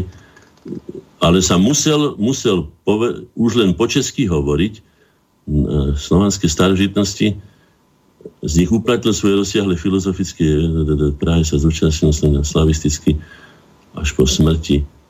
No, ne, nenašiel som to presne, ale viem o tom, že ho zaviazali, teda, aby už potom hovoril len po česky a aj sa česky podpisoval. Preto sa aj píše, že Pavel Jozef Šafaržík, hoci pochádza z Kobeliarova, teda pochádza, myslím, že to je na Gemery. U vás je to pán? Hej? No, neviem vám povedať, že kde to presne je. nevadí, ale myslím, že Kobeliarovo je tam. No. Takže toto sú také zaujímavé veci, že teda musel slúbiť, že už bude len po česky a po česky sa aj podpisuje a skutočne jeho podpisy, ktoré ja poznám, sú Pavel Jozef Šafaržík. No. Takže pomohli mu síce, ale pomohli mu aj on, ale teda musel pustiť, ako sa hovorí, perie. 14. maj 1882 štátny tajomník Uhorského ministerstva školstva a kultu Gedeon Tanárky upozornil evangelických superdidentov Gustava Seberiniho a Štefana Cejkuša na slovenský študentý spolok Detkman. Upozornili ho na, na slovenský e, študentský spolok Detvan založený na Praskej univerzite. Keďže vraj spolok vyvíja panslavistickú činnosť, žiadal, aby styky s ním prísne zakázali a bolo trestanie všetkých, ktorí sa so študentami na evangelických školách teda stretali. No. Takže takáto bola diskriminácia. No máme tu posledný deň, 15. maj roku 1440 v stoličnom Belehrade bol, bol, bol uh, trojmesačný Ladislav V. Pohrobov korunovaný za uhorského kráľa. Korunoval ho ostrihomský arcibiskup kardinál Dionýzo Seče svetoštefanskou korunou, ktorú, dobre počúvajte, Helena Kotanerová, e, komorná kráľovnej vdovy Alžbety, E, Ladislavovej matky, ukradla z Vyšehradu a odnesla ju do Komárna. No. Takže takíto dobrodruhovia potom vládli, no, trojmesačné deti korunovali, ukradnutou korunov a tak ďalej a tak ďalej. Z toho samozrejme vznikli následné bitky, vojny a nepríjemnosti, ktoré si opäť, ako hovorím, odniesol najviac na svojom chrbte posporitý ľud. V roku 1743 kráľovná Mária Terézia, uh, uhorská kráľovná, bola v Prahe korunovaná za Českú kráľovnu. České kráľovstvo tak malo oboch, teda dvoch korunovaných panovníkov. Aj Karola Albrechta Bavorského, ktorý sa vo Svetovickom chráme dal korunovať v roku 1741, ale vojska Márie Terezie ho z Čiech vyhnali. No, takže nebola to len žena, inak takto pekná, iná plodná, mala mnoho detí, ale teda bola to aj bezohľadná teda bitkárka o, o moc a vyhnala ho a ona bola jedinou potom kráľovnou. V roku 1863 evangelického kniaza a národovca Michala Miloslava Hoďu nedaleko jeho pôsobiska v Liptovskom Mikuláši zákerne prepadli a zbili jeho dvaja, e, zbili dvaja liptovskí zemani. Útočníkom bola, dobre počúvajte, stoličný komisár bezpečnosti Belo Lehocký a Ján Rástokaj. Čiže bol to Vojtech Lehocký a Ján Rásto, Rástocký už pomaďarčenil Aleho Cesiky a potom Rastokaj. No, takže aby sme vedeli, že je tiež horší poturčenie z Oturka, takže aj vlastný po útoku bol Hoďa tak ťažko zranený a po poranení utrpel teda veľmi vážne zranenie, na ktoré trpel do, do konca svojho života. V roku 1945 15. mája sa konalo prvé riadne zasadnutie Slovenskej národnej rady, na ktorom bol prijatý ohlas k českému národu. Slovenská národná rada v ňom slávnostne deklarovala vôľu Slovákov žiť s Čechmi v spoločnej republike, ktorá sa politicky, hospodársky a vojensky bude opierať o baštu slovanstva Sovietský zväz. Ďalej prijala zákon číslo 33 o potrestaní fašistických zločincov, okupantov a kolaborantov a o retribučnom súdnictve. Zákon bol retroaktívny, a stanovoval trest smrti za zradu na Slovenskom národnom povstaní či za propagáciu a schvalovanie politiky okupantov. No na toto doplatil aj jednak aj na tú retroaktivitu a na to doplatil aj prezident Slovenskej republiky, ale mnohí iní slovenskí vlastenci. Ďakujem, skončili sme kalendárium. ďakujem veľmi pekne. Neviem, môžem sa míliť, ale Šafarikovo je teraz pomenované ako Tornáľa a je to v Revudskom okrese, čiže bansko kraj, lenže vy ste hovorili o úplne inom mestečku alebo skôr dedine. Kobiliarov. Som sa narodil, myslím, v Kobiliarov, ale nie som si tým celkom istý. Dobre. Dobre. Prejdeme ďalej. Dôležitá vec, ktorá sa udiala teraz v Štúrove, tak e, bolo. Neviem, e, či to mám nazvať e, vysvetlenie alebo odhalenie, odhalenie. sochy Ľudovita Štúra. V tejto veci ste vy celkom peknú takú putavku urobili, ktorú načítal Igor Jurečka. A budeme sa po tomto kalendáriu venovať tejto dôležitej veci z toho dôvodu, že už aj to, čo sa udialo pred tromi dňami, je história. Takže si to vypočujeme. 12. maj 2019. Štúr v Štúrove. Pozvánka na celonárodnú slávnosť odhalenia pamätníka Ľudovita Velislava Štúra 12. mája 2019 o 14.30 na námestí Slobody v Štúrove.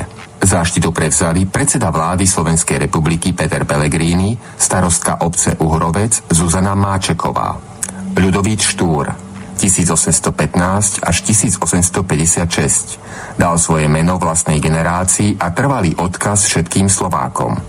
V roku 2019 slávime 204. výročie jeho narodenia. Menom Ľudovita Štúra sú poctené významné ustanovizne, ako aj vyznamenania, rady, ulice a námestia – iba jediné mesto v Slovenskej republike nesie už 71 rokov čestný názov Štúrovo. Ľudovit Štúr je v našom historickom vedomí natrvalo zapísaný a myšlienka postavenia Štúrovo pamätníka je prítomná v Štúrove už viac ako dve generácie. Dozrel čas naplniť ju skutkom. Doma dnes už slobodnej vlasti – kladný vzťah k vlasti, upevňovanie národnej identity, úcta k osobnostiam vlastných dejín a vďaka vyjadrená ich pamätníkmi je prirodzeným prejavom každého kultúrneho a historického národa. Štúrov pomník v Štúrove je zároveň aj symbolom pôvodného a nepretržitého slovenského osídlenia v priestore Stredného Dunaja od najstarších čias po dnešok. Dôkazom sú praveké a staroslovenské sídliská v Štúrove a okolí, Veľkomoravské hradisko v Čenkove, či zemné valy a kostoly v Bíni, ale aj pôvodné slovenské toponymické názvy priezvisk a obcí – pre mesto Štúrovo je viac ako symbolická aj Štúrová blízkosť s ďalšou veľkou a významnou osobnosťou, arcibiskupom, uhorským primasom, kardinálom a staviteľom priľahlej Ostrihomskej baziliky, Slovákom Alexandrom Rudnajom. Nech nadčasový odkaz týchto velikánov, orlov, tatranských duchov spája Slovákov ponad Dunaj a navždy pripomína ich epochálny význam pre slovenský národ. Program. 13 hodín matičné umelecké súbory. 14.30 začiatok slávností. Hymna Slovenskej republiky mužská spevácka skupina Chlopy z Helpy Páseň Orlom Tatranským prednes autor William Hornáček. Privítanie hostí. Moderátori za najmladšiu, mladú a staršiu generáciu. Zdravice Peter Pellegrini, predseda vlády Slovenskej republiky Zuzana Máčeková, starostka obce Uhrovec, Marian Gešper, predseda Matice Slovenskej, slovo organizátora, Jaroslav Janok, predseda miestneho odboru Matice Slovenskej Štúrovo, William Hornáček, spoločnosť slovenskej inteligencie Korene, sypanie prstí zeme z regiónu Slovenska a z obce Uhrovec, pieseň Aká si mi krásna, ty rodná zem moja, ženský spevácky súbor NTA, slávnostné odhalenie pamätníka, Zuzana Máčeková, starostka obce Uhrovec, Peter Pellegrini, predseda vlády Slovenskej republiky, Marian Gešper, predseda Matice Slovenskej, slávnostné vysvetenie a požehnanie pamätníka, zástupcovia rímsko-katolíckej cirkvi a evanielickej cirkvi na Slovensku, kultúrny program, ženský spevácky súbor MTA, základná škola Štúrovo, novozámocký folklórny súbor Matičiarik, divadelná skupina Mladej Matice, mužská spevácka skupina Chlopy z Elty. Záverečné slovo. Hymna Matice Slovenskej, sprievod mestom, kultúrny program v budove Matice Slovenskej. Účinkujú matičné umelecké súbory. No, pán Hornáček, vy ste tam boli oveľa skôr, okolo 9 podľa toho, čo napísal Miloš Zverina na hlavných správach, tak tam sa udialo niekoľko takých ošemetných záležitostí. Písali sa tam rôzne nápisy, okrem slovenčine aj v angličtine, napríklad uh, This is Parkány uh, na dome Matice Slovenskej, alebo, teraz zacitujem, na moste Márie Valérie boli dva nápisy. Parkáň sa nerovná Štúrovo a druhý nápis Ponížili ste Štúra, keď ste po ňom pomenovali maďarské mestečko, ktoré nikdy nevidel na miesto slovenského, kde pôsobil a ktoré by bolo na neho hrdé. Teraz ste ho zneužili dvakrát. Čo si vy o takýchto nápisoch myslíte a ako na vás to pôsobilo? No, myslím si o všetkých šovinistoch a špeciálne maďarských šovinistoch, že je to skutočne už agenda, ktorá už mala byť dávno zabudnutá. Maďari nemajú žiadne oprávnenie. Zopakujem vetu, ktorú som mnoho razy použila, zopakujem. Keď sa Maďari dožadujú, tužijúci ľudia hlasiaci sa k maďarskej národnosti, ktorí sa vraj považujú za potomkoch akýchsi starých Maďarov, ktorí sem prišli, tak ak sa považujú za ich potomkov, tak sa ich pýtam, akej maďarskej zeme sa dožadujú a ak, tak sa ich pýtam, koľko tej svojej maďarskej zeme si doniesli na kopitách koní spoza Uralu. No to je dôležité sa ich spýtať. Tu bola dávno slovenská zem, dávno obrábaná slovenským etnikom, slovenským národom, dávno pred nimi. Sú teraz najnovšie výskumy, ktoré hovoria, že sme tu autochtónnym obyvateľstvom, ktoré tu bolo dávno predtým, ako sem pricválali nejaké ozbrojené, rabujúce družiny starých, starých, starých Maďarov ktorí už fakticky neexistujú, pretože dokázal to pán profesor Cavalis Forsa z Americkej univerzity talianského pôvodu, tento vedec známy, svetoznámy, hej, ktorý povedal, že starí Maďari už vôbec neexistujú, to sú úplne iní ľudia, že sú to vlastne prepuncovaní, pomaďarizovaní Slovania, Germánia, skladka európske obyvateľstvo. Takže neviem, aké maďarské zeme sa dožadujú. To len ako na okraj. Druhá vec, čo sa týka. Samozrejme, že Maďari využívajú akékoľvek spôsoby, aby na seba upútali pozornosť. Majú svojich problémov dosť, myslím, že aj Európa má, no ale k tomuto. E, bolo, bolo pre nich veľmi ťažkou pirulkou horkou prehltnúť, keď som ja ten text, ktorý ste čítali, e, tam urobil takú paralelu, že teraz sa budú dva orly tatranské. To znamená, na jednej strane, na tej dnešnej maďarskej strane je Ostrihomská bazilika, je e, Alexander Rudnár, kardinál a prima Zuhorský, povedal známu okrílenú vetu, že e, Slovách som a keby som bola na stolci Mojzesovom, teda na stolci Petrovom, teda ako pápež, aj tak Slovákom zostanem. A na druhej strane e, jeden z najväčších, jedna z najväčších osobností slovenských dejín Ludový Štúr, ktorých som ja nazval e, Orly Tatranský ducha. A títo dvaja budú teda samozrejme pomyselne akože spojení a ponad ten Dunaj budú akože spojení, v takom duchovnom spojení. No tak to ich samozrejme trápi, že sa, že sa díva, že sa štúr díva na tú maďarskú stranu. Ale netrápi ich, že socha e, v Rožňave, socha, socha Lajoša Košúta, ktorý sa hrozí šablou na Tatry, je tam do dneska deň, pritom Lajoš Košút slovenský národ vôbec neuznával. Toto nikdy Štúr voči Maďarom neurobil a pokiaľ bolo možné, boli to aj uhorskí vlastenci, aj on, aj Hurban, aj celá skupina, pokiaľ neprišlo k tomu, že opäť povestný Lajoš Košu nepovedal známu vetu, ja nikdy, ale nikdy v rámci Svetej koruny uhorskej inú národnosť ako národnosť Maďarsku neuznám. Keď už došli veci teda takto, čo urobil vtedy Košut, potom to urobil po ňom, ja neviem, Kalman Tisa, potom to urobil zase po ňom, ja neviem, už, už spomínaný Edvard Beneš že slovenský národ neexistuje, no tak s takými ľuďmi sa rokovať nedá. Pohrobkovia týchto ľudí samozrejme využili túto a snažili sa pošpiniť, keď už nemohli nič iné, lebo sú také typy ľudí, možno to poznáte, že keď už nemôžeme poškodiť, tak aspoň zasmradíme. No to sa odohralo. Lenže podľa mňa sa toto na celkovej, e, by som povedal, slávnostnej atmosfére tohoto, tohoto slávnostného odhalenia sochy Ludovita Štúra vôbec e, neprejavilo. Vôbec, to bolo tam napísané, síce ľudia si to nevnímali, tak ani to, ani, ani to nebolo adresné pre nás. My sme dali na Štúro, do, tak sme to nazvali vlastne, celá tá akcia sa volala Štúr v Štúrove. akože štúr, keďže sa to volá štúrovo, takže to bude tam aj štúrová busta, čo je oprávnené. Ja som osobne navrhol, to bol môj návrh, aby sa do toho kopsa, teda do toho, do toho násypu, na ktorom je vstýčená táto socha, aby sa tam sypali prste zo všetkých častí Slovenska, to znamená, že od Záhoria, od Trnavský okres, a Nitranský, a neviem, čo tam všetko je, až po teda povedzme Prešovský a tak ďalej. Áno, to sa stalo, to znamená, že nie je to len pamätník lokálny štúrovský, ale je to pamätník celého Slovenska. Je to naša slovenská zem, zem nachádzajú sa v Slovenskej republike, ktorá je uznaná všetkými štátmi sveta. A to, že si nejaký taký no nazvime ich šovinisti, extrémisti, toto povedia, no tak takých ľudí nájdete všade, no len ich treba, ako by som povedal, držať skrátka a to by malo mať dohru podľa môjho názoru, treba dať na to trestné oznámenie za, za, za zasahovanie do takéto slávnostnej udalosti. Maďari majú, ak to neviete, pre celé Slovensko hovorím, ktoré to počúva, majú na námestí e, vojnového zločinca, e, odsúdeného ako vojnového zločinca a potrestaného Janoša Esterházyho sochu. No tak to rozhodne spolu s, s, s Konradom Hedlánom sa pán Jano Žesterházy podielali, pretože to boli osobní priatelia na likvidácii bývalého Československého štátu. Takže tí boli odsúdení právoplatne. No.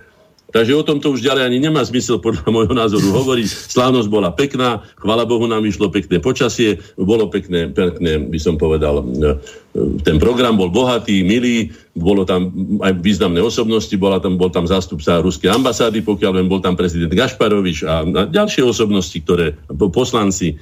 No, Takže myslím, že tomu by sme sa už nemuseli viacej venovať. Je to tak, Výborne, je. pán Hornáček, e, máme už len 3 štvrte hodinu, neúprosne uteká čas. Ideme sa venovať tomu civilizačnému zlomu, čo je hlavná Dobre. téma dnešnej relácie. Takže rovno vám dozdávam slovo. No, tak tomu, čo je to vlastne civilizácia? Civilizácia je predsa vrcholný, vrcholný výkon, duchovný, ale samozrejme aj technický, organizačný, technologický, určitej veľkej skupiny obyvateľstva je veľmi podobná kultúre, ale na rozdiel od kultúry, ktorá má len čisto duchovný charakter, takto civilizácia má tam to, čo som povedal, aj technológiu, techniku, organizáciu a tak ďalej. Inak, aby som bol presnejší, e, najlepšie sa to na tomto príklade. V konflikte e, Rím, Rím a Grécko zvíťazila civilizácia nad kultúrou. Kultúry boli, teda Gréci boli nepomerne kultúrnejším národom ako, ako Rimania. To, o tom nie je nejakých pochyb. Tak ako Európa je nepomerne kultúrnejšia ako Amerika. To nebudeme o tom hovoriť. Ale tí zase na druhej strane boli vyspelejší. Technicky mali lepšie cesty, mali lepšie zbranie, mali lepšiu organizáciu armády a tak ďalej a tak ďalej. No, skrátka takto. To si treba, že aby vedeli, že čo tým chápem, čo je to civilizácia.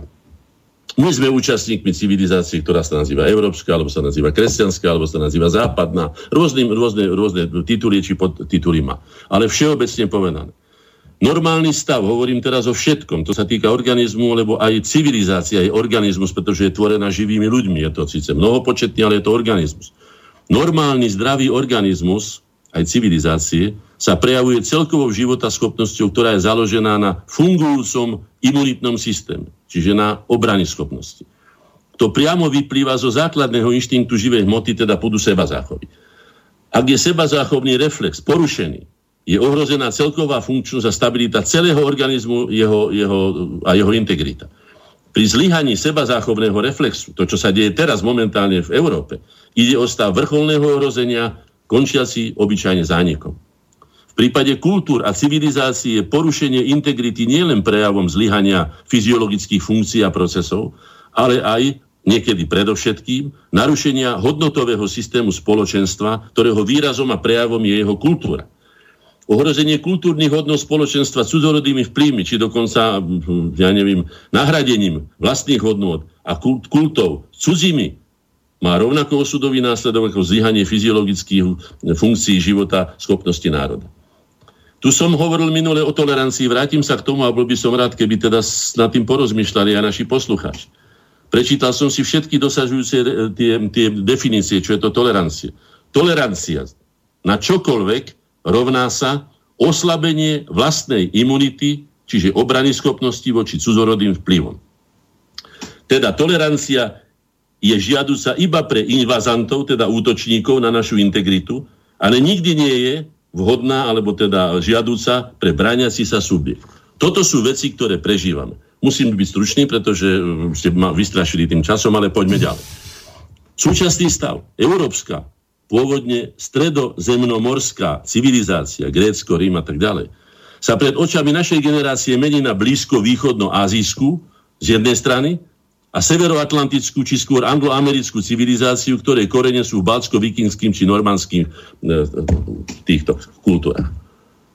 No a nie je to iba jazykový stav, ktorý sa začína prevládať. To znamená, že my by sme sa mali zamyslieť nad tým, čo sme a kde, kde sú vlastne naše korenia a čo chceme dosiahnuť. Stav, o ktorom som už minule hovoril, že teda prečo je to tak, čo sa vlastne deje. Už z tých názvov, čo som hovoril o, tom, o tej výchove, že kto vychováva naše deti. No ak teda povie e, špeciálna e, pedagogička, pani Zimová, už som to citoval, že rodičia sa dnes boja, aby sa ich deti neurazili, aby im náhodou neublížili, aby náhodou na nich nezvýšili hlas, alebo ja neviem, nejakú, a, a preferujú tzv. nenásilnú komunikáciu a nevýchovu, dobre počujete, filozofia nevýchovou, hej? Tak sa nečudujme, že nám tu vyrastá generácia, budem o tom hovoriť neskôr pri tých východiskách, čo s tým ďalej. O tom sa vyjadril dneska pán Juncker na adresu pána Okamoru a pani, pani, pani, pani e, Lepenovej, hej? Čo je tu na, čo tu došlo, ku akým kolíziám, hej? Zoberieme si, že doteraz ako tak, viac alebo menej, čítal som vám dejiny, videli ste, že boli aj nezodpovedné a zodpovedné, ale vo všeobecnosti ako celok, pretože sme boli úspešní a boli sme na čele svetového vývoja, myslím, hovorím o európskej civilizácii, bola na prvom mieste zodpovednosť. Zodpovednosť za seba, zodpovednosť za svoje konanie a predovšetkým zodpovednosť za zabezpečenie našej budúcnosti. Ale to nakláňanie roviny, o ktorej som hovoril, to, to stavanie vecí hore nohami, dolu hlavou, proti prírodzenosti, tú obrátenú pyramídu, to mám tuto pred mojim nosom, tu mám, tu mám tú obrátenú pyramídu no, ako slovenského rozhlasu, hej?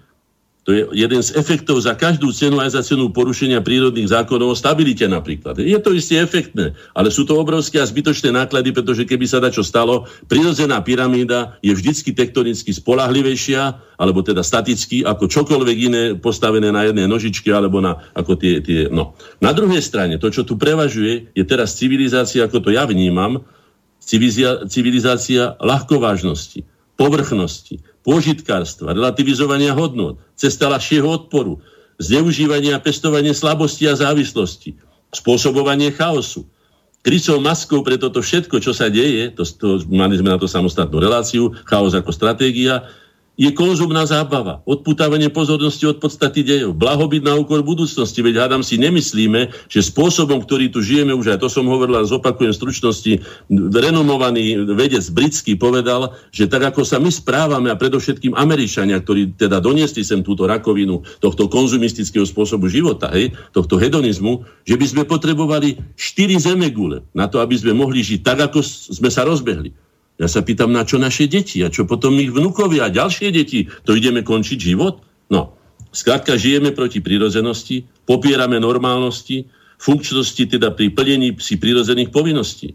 Napríklad základná, základná príčina, alebo jedna zo základných príčin je to, že je tu porušená napríklad naša, naša reprodukcia.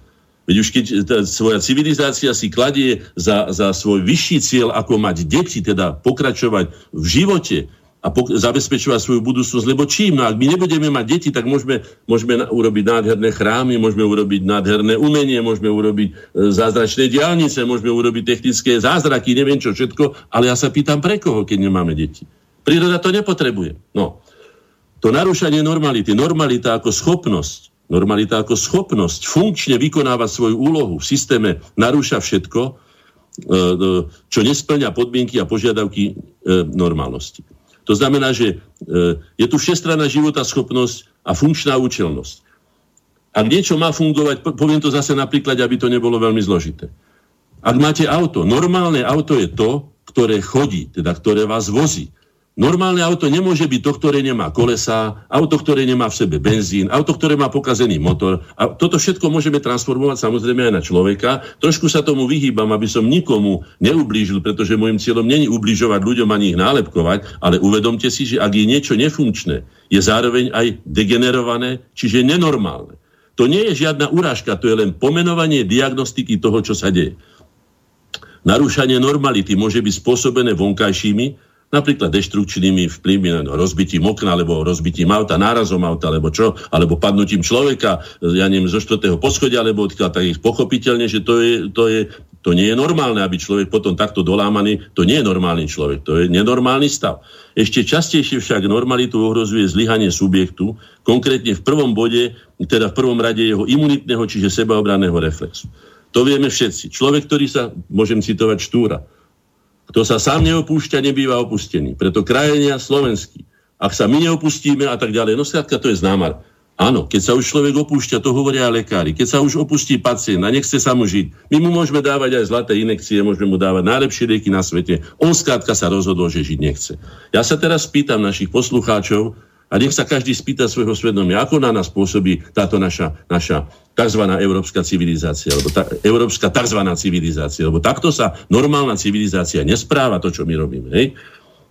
Spúšťacím impulzom môže byť napríklad aj nepozornosť, alebo lahostajnosť, alebo pohodlnosť. Tam je tá otázka toho, že je tu tá programová zábava. My sa od rána do večera, od pondelka do pondelka zabávame. My sa ako nič nedieje. Už sa dávno hovorilo o tom, že sme ako na tej palube Titaniku, hej, už máme tri štvrtiny tu na no, v ľadovej vode niekde medzi, medzi kryhami a my si tam ešte pijeme, popijame drinky a swingujeme a tvárime sa, že sa nič nedieje. Tak pozor, nepozornosť, lahostajnosť, pohodlnosť, neakceptovanie varovných signálov, ale aj hlúposť, alebo tzv. vyžitosť subjektu. Aj to je veľmi dôležité. Áno, vyžitý subjekt, vy to poznáte. Sú mladí, to sa stiažujú aj sexuológovia. Hej? Mladý chlapec, ktorý už to všetko zažíval na internete, ja neviem, kde všade sa to dá zohnať, časopisov, krížom, krážom, všetky zvrhlosti, tak jeho už normálny pohľad, povedzme, na, na, na krásne ženské telo už ho nevzruší. Potrebuje nejaké dotácie, zase si dá ďalšiu vyššiu dávku drogy a tak ďalej. Tuto sa my predsa hrnieme. My sa hrnieme do vlastnej skazy. No, znaky úpadku ľudia e, sa prestávajú zaoberať e, konštruktívnou prácou, zabezpečujú sú nejaké sociálne stability. Pozrite si filmy, pozrite si západnú provenienciu. Tam sa už väčšinou ľudia váľajú iba na buď posteliach, alebo teda na plážach, alebo v nejakých húpacích sieťach. Kto si ich zázračne obsluhuje? Od zázračného miesta neviem odkiaľ padajú na nich zlaté peniaze, alebo jaké. Skrátka, žijú spôsobom života. Už nevieme, že existujú robotníci, že nám niekto dorába chleba, že sú tu ľudia, ktorí sú statoční, čestní a plnia si svoje... To nie hazardéri, špekulanti, podvodníci, ja neviem čo všetko, hej hazard prerastá do závislosti, aj to si povedzme, veď tu je absolútna propagácia, čo len ja vidím v Bratislave, je to asi 20 takých tých, tých brlohov, hráčských, ja neviem, five games alebo four games, ale ja neviem, aké sú. Hej. Kedy si tam bol napríklad, môj otec tam robil v obchode, si pamätám, bolo to pokrok, túto na februárej ulic. Dneska je tam four games, to znamená vodi tam a je to presne ako v slovenských ľudových rozprávkach o tých bratoch, keď je, vojde prvý do krčmy, ozbíjajú ho, okradnú. Dojde druhý, až ten tretí sa chopí rozum a povie, preboha, ja tam nejdem, nenechám sa opiť, nenechám sa ozbíjať, neviem čo všetko. Presne toto my prežívame. A teraz ďalej, príčiny úpadku e, e, e, smerujúce k zlomu, pretože ja som dal, uvažoval som dosť dlho o tom názve toho, toho dnešného, teda dnešnej relácie a nakoniec som ten dotazník dal. Poviem vám aj prečo. Celkom úprimne vám poviem, že sa nechcem zmieriť pretože mám aj deti a mám aj vnúkov, alebo vnúčence, hej, a pretože si vážim aj iné deti a iné vnúčence, a pretože si vážim slovenský národ, pretože ešte nepovedal to, čo by mal povedať na rozdiel od iných národov, ktoré možno môžu byť vyžité. Ja ne, ne, nebudem hovoriť za Angličanov, ktorí zbíjali, ja neviem, po, po polovine kedysi civilizovaného sveta. To nie, ale hovorím za nás, za Slovákov. Ja sa ešte necítim byť vyžitý, alebo taký, ktorý by už mohol zlomiť na sebou e, palicu. Takže pozor na ten zlom, tak preto som tam dal e, e, civilizačný zlom, tak aby sme spolu pouvažovali. Skúšanie alebo, alebo pre, presadzovanie rôznych experimentov, najmä teda sociálnych experimentov, idúcich proti prirodzeným zákonom a zákonitostiam systému života a sveta, ktorého sme ako ľudia súčasťou, takisto ako hoci kto iný. Hej? Človek sa vývojom stal a svojim určením je predovšetkým kolektívny, teda spoločenský tvor. Preto sa nemôže hrať na tú egoistický individualizmus propagovaný a masovo vnúcovaný všemožne propagandou, ja neviem, liberálnych médií, ktoré narúšajú všetky tieto väzby voči národu, voči rodine, voči kultúre, voči civilizácii, voči hodnotovému systému a tak ďalej a tak ďalej. Hej? A navyše spojený so súčasným trendom konzumným spôsobom života, ktorý ničí aj prirodzené prostredie a spôsobuje e, skutočne e, nerozumné a, a vzájomne výhodné spolužitie, ale konfrontačné vzťahy, kto z koho. Veď my sa fakticky vraciame naspäť do, k právu silnejšieho do džungle a do jaskyne. Veď my sme ale už odtiaľ dávno vyliezli. My sa hráme alebo hovoríme si, že sme kultúrne bytosti, ale my sa správame e, horšie ako, ako hoci ktorý živočíšny druh, ktorý ja poznám, ani jeden z nich, ani ten jazvec, o ktorom sa hovorí, že je špinavý, alebo ja neviem, o kom sa hovorí, alebo lišči brlo, alebo čo. Nikto nie je taký špinavý ako ľudia. Pozrite sa, už zomierajú aj veľryby, ktoré sa nemôžu nadýchať, lebo sú obrovské plastové ostrovy a keď sa nadýcha, tak sa nadýcha potom aj, alebo e, napije, lebo čo už aj, aj tých plastov a zomierajú už aj také obrovské živočichy, ako nehovoria o malých tuleňoch a tak ďalej. No, zlom. Čo je to zlom? Zlom je vždycky zlom. To je taká trošku slovná hračka, ale nie je to slovná. Zlom je vždycky zlom, teda zlom je vždycky zlo pre akýkoľvek subjekt, ktorý je týmto zlomom postihnutý. Či je to zlomený prst alebo zlomená noha, nehovoria o zlomených väzok a nehovoria o zlomenej chorde, teda zlomenej chrbtici našej civilizácie. Zatiaľ ešte podľa môjho názoru zlomená nie. Sú mnohí iní, ktorí sú skeptickejší, ktorí povedali, že toto sa už nedá vrátiť naspäť. Že my sme sa vydali skrátka cestou skazy a samovraždy a že nás už nezaujíma. My sme povrch, e, e, e, teda podstatu vymenili za povrch a tak ďalej. A čo je to civilizačný zlom? Následok oslabovania a znefunkčnením oporných bodov pevnosti civilizácie, ktoré tvorí vždycky a predovšetkým hodnotový systém civilizácie a z neho bezprostredne vytvorená kultúrna, e, kultúra teda ako úcta ku kultovým hodnotám, duchovným, aj hmotným symbolom civilizácie, či už nadzmyslovým, to znamená božským, transcendentálnym, alebo ľudským, materiálnym, hej? Ale to všetko je naše. My sa predsa nemôžeme pomýliť, či vystúpime v Afrike, už aké by nás hoci kde vy, vy, alebo či sme v Európe. Tá Európa je signovaná neuveriteľným množstvom tvorivej potencie e, národov, ktoré tu tvorili túto civilizáciu. To je obrovské dedictvo. My predsa nemáme právo s týmto hazardovať takým spôsobom, ako s tým hazarduje, ale nie že celá Európa, ako s tým hazardujú tí, ktorí sa prebili, a ja by som povedal, že prepodvádzali, na čelo Európy, nechcem hovoriť o tých Junkersoch, budem sa mu venovať aj iným alkoholikom a iným ľuďom, ktorí nás doslova hanobia, aj túto civilizáciu, dokonca by som povedal, že sú ako návnadov, keď si povie taký normálny človek, ja neviem, z Ázie, lebo, no tak poďme tú Európu napadnúť, však ich šéf podí sa, ako vyzerá. A to nie je jedenkrát. Podí sa, ako vyzerajú títo ľudia, ako sa správajú, aké hodnoty užívajú. My sme skutočne, ja som to dávno povedal, hovoril som to Mečiarovi, a to sa týka všetkých, som povedal, je tu, som aj polovníkom, syndrom ranenej zvery. Vlk alebo predátor, hociaký, nepotrebu, nie že nepotrebuje, nemusí útočiť vždy, povedzme, že je nažratý. Ale keď leží a trávi to už, čo predtým strhol, jak zbadá, že ide okolo neho ranené zviera, že krivka, alebo že je slabé, alebo že polihuj, zautočí. Ono ho to vydráždi. A my takýmto spôsobom dráždime aj ostatných, to znamená, že aj našou vinou, že sa semka zlietajú kadejakí ľudia, aj dobrodruhovia, alebo možno, že aj predovšetkým dobrodruhovia, lebo cítia jednoducho ľahkú korisť. A potom ešte si uvedome aj to, že keď by prišlo k civilizačnému zlomu a jedným zo základných konfliktov dejín, okrem boja o moc, je aj konflikt tzv. usadnutej, usídlenej, sídliacej, sedliackej civilizácie, čo sme my, a potom kočovné, to znamená, že rabujúce, drancujúce, koristické. E, e, no, títo sú ľudia, ako ste počuli, oni neprišli sem robiť, oni sa ani jazyk nenaučili, oni nemajú žiadne zručnosti, nemajú vzdelanie. Čo tu s nimi chceme, keď tu máme e, stovky miliónov alebo desiatky miliónov vlastných nezamestnaných ľudí, ktorí sú, by som povedal, zorientovaní, ktorí sú dostatočne vzdelaní a tak ďalej a tak ďalej, ktorým nakoniec by sme im mohli pomôcť, aby boli zamestnaní, aby mohli normálnym spôsobom živiť svoje rodiny a pokračovať. Hej? Takže ty, tento civilizačný zlom, ktorý ja vnímam a cítim ho, hej, je dlhodobo upadajúca kondícia, kde prevládajú jednoznačne javy chorobné, chor, a chorobné stavy. Jednoznačne. Keď už vidíme, že napríklad brlo, hej, No vidíme veľký taký, detské hry sú tam, rôzne hry. Som si to nafotil, bohužiaľ vám to nemôžem ukázať, ale opíšem to aspoň. Hej. Detské hry. Zabi, prekol, okradni, zlom, rozbi, vybuchni a neviem čo všetko. A potom je tam napísané brloch Najlepší úlet. Ja sa pýtam, a prečo by, by sme mali uletovať? Úlet vieme, čo je to. Úlet to ako úchylné. Prečo by som ja mal byť uletený? Alebo prečo? Nemohol by som sa náhodou postaviť na svoje nohy, využiť všetky svoje schopnosti, všetky svoje danosti, všetku svoju vôľu sa stať dokonalejším, lepším a tak ďalej. Pokračovať. Žiť v čestnej súťaži s Áziou, s Afrikou, s Amerikou, neviem s kým všetkým, obhájiť si svoje miesto. S tým všetkým, čo som povedal o európskej civilizácii. Hej?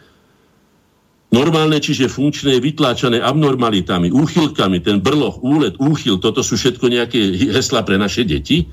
Budeme sa venovať pánovi Junkersovi, vydržte, ak k tomu prídem, hej. Prejavy úpadku.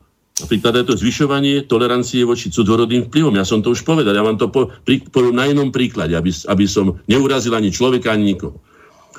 Puška má streliť tam, kde sú cieľniky zamierené a kde mierite. To znamená. A keď tá puška strieľa či doľava, alebo doprava, alebo hore, alebo dolu, tak to sa mu, tomu sa hovorí tolerancia. To znamená, že nie je v poriadku, je tolerantná. Ak tá tolerancia je pol metra, tak môžete vy darmo strieľať na niečo, lebo nestrelíte nič, ale strelíte akurát tak capa. Takže čo do, kto do nás tlača nejakú toleranciu? Pamätáte si na pani, na pani Bože, predsedničku vlády, vlády e, e, Radičovu? Povedala, že voči teda podvodom a neviem čomu všetkému taký, má nulovú toleranciu. No s tým som ja súhlasil. Vieme, že nakoniec aj padla vláda. Áno, nulová tolerancia. My nemáme mať čo toleranciu voči ľuďom, ktorí sem prišli zbíjať, podvázať, ktorí povedali, že prišli obsadiť našu zem, že prišli nás podrezať a to všetko čítame normálne. Nie, že čítame, to vidíme, z ich úst to hovoria, vy to vidíte v internete, to nie sú veci vymyslené. To, sú, to je už krajný stav núzie, keď už skutočne všetky zvonky by mali zvoniť a mali by sme si povedať, stačilo. Hej? No, dobre, poďme ďalej. Čo spôsobilo súčasnú, pozerám sa na tie hodinky, koľko máme? 19,5, dobre, dobre, dobre, dúfajme, že to zvládneme, hej. Čo spôsobilo, hej? Ja vám poviem, čo si, samozrejme je to môj osobný názor, to poviem dopredu, nehovorím teraz ani za korene, nehovorím ani za slovenskú inteligenciu, hovorím z mojej osobnej životnej skúsenosti, ktorá, ako som si prečítal v knihách, je základom toho, čomu sa hovorí zdravý rozum. Áno, je to osobná skúsenosť. No, a teraz poďme. Podľa môjho názoru prvotnou príčinou a prejavom poklesu života schopnosti akejkoľvek spoločen, akéhokoľvek spoločenstva živých tvorov, či sú to mravce, veľryby alebo ľudia, je pokles jeho reprodukčnej schopnosti alebo aj ochoty mať potomstvo. Ja si myslím, že dnešná tá mladá generácia je dostatočne energeticky aj po jednej stránke vyspelá, veď už dneska máme deti, ktoré sú v 10-11 rokoch v puberte, čiže sú schopné byť reprodukcie, ale oni nie sú už ochotní, im to nechce, pretože pre nich zážitky ešte nevidel také vodopady, ešte také pyramídy ešte nevideli, ja neviem, hento, tamto, onto, potom ešte hento nejedol, tamto nechutnal, hento, tamto, to nevyskúšal, hej. A potom, keď bude mať, ja neviem, koľko rokov, tak si možno, že zaopatrí nejaké dieťa, už potom možno, že aj nie, a tam už sú vysoké rizika, to nebudeme hovoriť, to je medicínsky problém, problém hej. Egoistický individualizmus, ďalšia, hej, tzv. single, hej, založený na tzv. liberálnej či liberalizmom propagovanej životnej filozofie, že, že no, je priamo zameraný na rozklad a zánik rodiny ako prirodzeného, životom overeného a preto aj nenahraditeľného, optimálneho, doslova optimálneho prostredia na výchovu potomstva ako jeho prípravu na život. Zopakujem tú vetu ešte raz a zopakujem ho mnohokrát. Výchova potomstva je najdôležitejšou a nenahraditeľnou úlohou dospelých. To je jedno, či mravcov, veľryb alebo ľudí, to som už povedal mnoho raz. Ak ho nepripravíme na život my a dáme ho ešte niekomu inému, napríklad takým, čo vychovali toho nášho vydareného Emilka Hodála, ktorý nás má všetkých na, na muške, alebo na, má naše mená. A keď pani Čaputová vyhrá, tak nás budú strieľať, alebo nám budú házať zo svojho bohatého stola odpadky ako... ako, ako, ako Prascom, no, Áno, nebudem sa radšej ani vyjadrovať. Na čo? v tejto súvislosti a vo vzťahu e, k relatívnej premnoženosti populácie, aby som sa teda vyjadril, áno, je pravdou, že naša populácia ľudská, celého ľudstva na, na planéte Zem už pôsobí ako kobylky. Ale pozor, nie je to problém Európy a už vonko som nie Slovákov, hej? To znamená, že naopak národy Európy starnú a vymierajú. To znamená, že my nehovoríme o tom, že áno, ľudstvo je pre...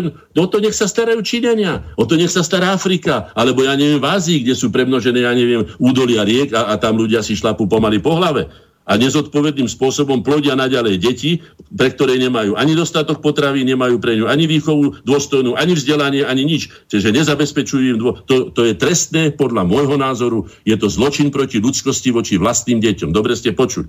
Zločin proti ľudskosti voči vlastným deťom je nezodpovednosť rodičov, ktorí sa takto správajú. No, a toto si sem chceme doviesť, aby sa tuto správali, že my ich budeme dotovať našimi sociálnymi dávkami a oni tu nám budú vrhať každým, každých 9 mesiacov, ja neviem, jedného, dvoch potomkov? No, poďme ďalej.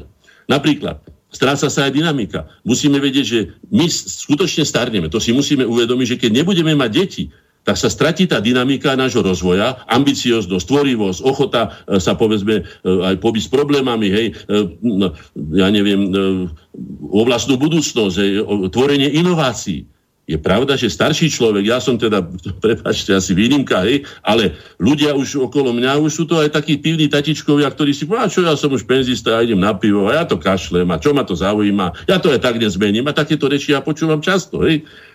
Pribúda pohodlníctva, konformity, lahostajnosti, relativizmu, nihilizmu dokonca, bezperspektívnosti. Ja by som to nazval, že aj zbabelosti pri bránení si vlastnej kultúry. Veď sa len chodte kdekoľvek povedať, hoci aj po Slovensku, aké sú tu nádherné veci, veď na to musíme byť hrdí. A nielen hrdí, ale mali by sme k tomu aj postaviť niečo naše moderné. Či my, prispiejeme k tejto civilizácii, ktorá je skutočne e, obdivuhodná, obdivovahu boli časy skutočne celý svet, ale nie za tu je, tu je toto zdochliactvo, ktoré teraz sa prežívame a škrčovito často, najmä teda finančným ziskom, motivované zvyšovanie tempa života spôsobuje povrchnosť. To si musíme uvedomiť, že to je zákonité. Čím rýchlejšie budeme chodiť a čím rýchlejšie budeme žiť, tým menej budeme presíťovať veci, ako je povedzme láska ja neviem, k svojim potomkom, k mame, alebo k vlasti, alebo niečo hodnotné, a k umeniu, ku kultúre. My nemáme čas, my preletíme svet, ja neviem, za 12 hodín celú zemegulu pomaly. A čo máme? A správame sa s tou povrchnosťou, takou povýšenou, že po nás potopa. My sme teraz, viete, medzi, budeme aj hlúposť charakterizovať, dúfam, že mi vidie, pozerám stále na noviny, vlastne na, na hodiny, hej.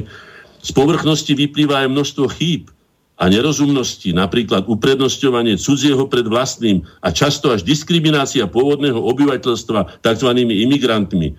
A počúvajte, toto čo má za, za zmysel, čo som už počul, som to aj z Kanady vraj počul, hej, teda vraj to je tam. Požiadavka, že aby bola znížený vek voličov na 16 rokov. Hovorili sme aj o tejto problematike, že teraz, keďže má človek nesmierne veľa energie, teda mladý človek, že dozrieva fyzicky veľmi skôr, oveľa skôr. Moja mama hovorí, že mala prvý menzes niekedy ako 16 ročná. Boli chudobní, boli málo vyživení. Hej? No, dneska majú dievčatá 10-11, to znamená, že sú schopné mať deti. Ale nie sú schopné vychovať deti, nie sú schopné riadiť rodinu, nie sú schopné sa o seba postarať. To znamená, že nie, že 16 rokov by sme mali znížiť, pretože tie deti sú síce vyspelé telesne, ale nie sú dospelé v tomto čím ďalej zložitejšom svete. Potrebuje človek čoraz viacej rokov na to, aby sa v ňom zorientoval. A títo lumpovia, čo toto chcú urobiť, doslova by som to povedal lumpovia, to sú tí ľudia, ktorí chcú zmieriť tento svet, ktorí ho chcú domotať, ktorí ho chcú chaotizovať. Hej? Naopak by som povedal, že to treba zvýšiť tak, ako je, napríklad pri pridelovaní gulovej zbranie, zákon hovorí 21 rokov. Áno, 21 ročných človek, najmä po vojenskej službe, čo sa bohužiaľ zrušilo, to by som tiež obnovil, pretože chlapi sa nám stanú z chlapov, sa stávajú babovky, sa stávajú dievčatá, sú zbabelci a z dievčatám sa nám stávajú pomaly Amazonky. No, poďme teda k tomu, ako sa správame. No, múdro sa nesprávame. Hlúposť. A teraz vám poviem, čo si myslím o tom hlúposť ako spoločenský jav. Čiže nie ako osobná kvalita či nekvalita, ako spoločenský jav. Najnebezpečnejšou príčinou narušenia normálnosti vo všetkých jej podobách a prejavoch je podľa mojich pozorovaní, je hlúposť. Hlúposť ako celkový stav úpadku psychických funkcií a intelektu pod úroveň schopností efektívne riešiť a zvládnuť úlohy, ktoré prináša život. Jej dominantnými vonkajšími prejavmi, ja vám ich prečítam, ako si sú. Napríklad, preferovanie ilúzií pred realistickým pohľadom. Mali sme minulú reláciu o virtuálnej virtuálna bublina sme to tuším. Bubline, Títo mladí ľudia nežijú v reálnom svete. Oni si myslia, že keď otvoria chladničku, je tam e, ako navarené, alebo teda uložené, že je navarené, otvoria hrne, že je vyžehlené, že je pozametané, že je oprané, že je neviem čo zaplatené nájomné, telefóny, že to všetko... No tak žijú vo virtuálnej bubline, na toto všetko treba zarobiť, zarobiť korunu, respektíve euro. No. Čiže preferovanie ilúzií, to je prejav hlúposti. Potom impulzívnosť, viete, taká netkritické nadchnutie sa za všetkým novým, hej. No čo sme, ako, prepáčte, že to tak poviem, ako keď prišiel Hanzelka zo Zigmundu niekde za autom, kde auto v živote nevideli, tak sa všetky tie osady zhrkli tých domorosov, či už tam, lebo hen tam. Jej! No, a my sa ideme takto tváriť na všetko, čo nám sem donesú. Najmä na také niečo ako je rep alebo podobné úpadkové prejavy, ktoré našu nádhernú melodickú slovenskú piesen, ktorú obdivovali velikáni svetového hudobného umenia, my to vymeníme. No, ja to ani nebudem, som hudobník, takže môžem sa aj hádam tomu vyjadriť. Hej? Nekontrolovaná e, racionálnosťou táto impulzívnosť. Potom nedbalosť až zaostalosť. Potom chronické vyhýbanie sa a oddalovanie riešení. Áno, maňána, zajtra, teraz nie, nemám čas, vieš, teraz musím, idem na, na tento, na disko, idem hentam. Ale nie, veď tu sú v živote dôležité problémy. Potom ďalej váhavosť až ustrašenosť, či nerozhodnosť, ústupčivosť. To som už hovoril, múdrejší ustúpi, to je absolútna hlúposť. Múdrejší nemá, pr- nie že prečo, Múdrosť, múdrejší nemá právo hlúpejšiemu ustupovať. Múdrejší sa musí pobiť s tým hlúpejším, pretože keď my budeme hlúpejším ustupovať, tak ten svet bude čím ďalej hlúpejší. Takže takéto porekadla by som vyhodil aj hoci zo zátureckého. Nie je to jedno, to som už povedal, že no. Potom nestriednosť až neobmedzená požívačnosť, prosím vás, také tie, toto vyžrávanie sa, že, že za, závody v jedení vajec, už som o tom hovoril, nebudem to v pití piva alebo v niečoho, veď to je úražka, dokonca veď ja považujem skutočne za, nielen e, za, za, za, za, za, za výsledok práce ľudských rúk, ale doslova aj za Boží dar. Veď si uvedomte, že moja mama to zažila, ja som to teda nezažila, keď mi povedala, že si nechty obrízali, čo boli také a olupovali stenu, aby sa dostali k vápniku, čo boli takí hladní ako siroty. Tak čo budeme si o tom hovoriť? Tak nepre preháňame do extrémov a neničme takéto. Keď nechceš jesť, tak nejedz, ale takéto hlúposti nerob. No. A potom aj taký nerealistický optimizmus. To poznáte. Že ale neboj sa, a to není také zlé, a to je dobré, a to boli také, to prejde, a čo, a tá, tá, no také, no, to je lachtikárstvo, to je, to je sebevražedné, hej? No, presadzovanie, e, alebo presvedčenie o vlastnej všemohúcnosti, neohrožiteľnosti, nezraniteľnosti, Veď si pozrite len no-go zóny. Ja si neviem predstaviť, že by som bol predsedom vlády, alebo niekým takým, ktorý má pod sebou nejakú autoritu štátnej moci, aby som ja mal jedno miesto, kde je na mojom území no-go zóna. Armáda obklúčiť, rozohnať tých, čo toto spôsobí a hoto a bude žiť tak, ako žijú všetci ostatní obyvateľi. Žiadne no-go zóny neexistujú. No ale vidíte, je to prejav, prepáčte, je to skutočne prejav hlúposti. A navyše pozor na hlúposť. Hlúposť je vysoko nákazlivá lebo je pohodlnejšia ako múdrosť. Hej? Je všeobecne známe a štatisticky dokázané, že až 80% svetovej populácie bez ohľadu na všetky rozdielnosti, ak má možnosť, vyberie si vždy tú najmenej namáhavú cestu. To znamená, že keď si môže vybrať, vybere si vždycky hlúposť pred múdrosťou. Základným zdrojom hlúposti je lenivosť myslieť objavovať nové poznatky, vytvárať si nové hodnoty, vytvárať si stanoviska, musíte rozmýšľať, musíte si čítať, musíte si dávať do súvislosti, musíte sa radiť s inými ľuďmi. Múdrosť je synonymom nepochopenia zmyslu ľudskej existencie. Aj úlohy rozumu v zmysle človeka, veď zmyslom ľudskej existencie je vývoj a vývoj od nižšieho k vyššiemu. Hlúposť je degeneratívny jav, je vyslovene degeneratívny jav. Hlúposť je, je, je, je ja neviem, je, je vývojom netolerovateľná. Hlúposť absolútne, vývoj nepríjma hlúposť ako takú. Hlúposť prekáža aj sama sebe. Keď to môžem tak povedať. Áno, aj sama sebe. A ja som sa dopustil mnohých hlúpostí a veľmi sa im vyvarujem. Hej. Naposledy poviem vám takú drobnosť. Som si zobral moju Natálku, má už 25 kg skoro, na pleci a skočil som asi z metra pol, e, mal som mu teda na, na chrbtiach sa povie, hej, e, na pleciach. Hej, a skočil som z 1,5 metrového múrika. No našťastie teda nohy to ako tak udržali, ale išiel som do kolien, rozbil som si koreno, doteraz mám chrastu veľkú ako dve, dve tieto, e, dva palce, rozbil, rozbil som tu. A šťastie, že sa Natálke nič nestalo a mám 68 rokov a dopustil som sa doslova hlúposti, aby sme teda vedeli, že hlúposť je nebezpečná. A hlúposti sa nevyhýba ani géniom. Takže pozor na to, buďme veľmi opatrní, tak ako sa chrípka nevyhýba, alebo iné choroby a je nesmierne virulentná. Hej? Takže pozor aj na vlastnú hlúposť. No, preto treba kontrolu, treba spoločenskú kontrolu. Hlúposť dokáže komunikovať iba so seberovnou hlúposťou. Hlúposť nikým nedokáže, ani hlúposť nikdy žiadna múdrosť neočarí. To vám môžem povedať. Žiaden genius hlúpaka nikdy neočaril. No, hlúposť nenávidí múdrosť, najmä preto, že nie je schopná ju pochopiť. Hlúposť je aj múdro hovoriť a hlúpo konať. A to mi hovorí, viete, koľko razy sú tej nádherné e, predsavzatia, neviem čo všetko. Dobre, máme 17. Poďme si pozrieť, kto roznáša túto hlúposť, túto, tie, toto debilizovanie. Už sme si to povedali, ale zopakujem to. Média, dezintegrácia e, prirodzených vzťahov spoločnosti, masívny a masový globálny vplyv médií, ideologizovanie už nielen výkladu dejín, ako to vidíte v televízii, keď to pozeráte, ja to už nemôžem pozerať. To je jednoducho, za chvíľku nás presvedčia, že vojnu začal sovietský zväz, treba. No, to, si, to povedal ten, neviem, čo teda odvolali toho, toho Jaceňuka, hej, no. Vplyv na rodinu. Média majú obrovský vplyv, preto som povedal, kto vlastne vychováva naše deti.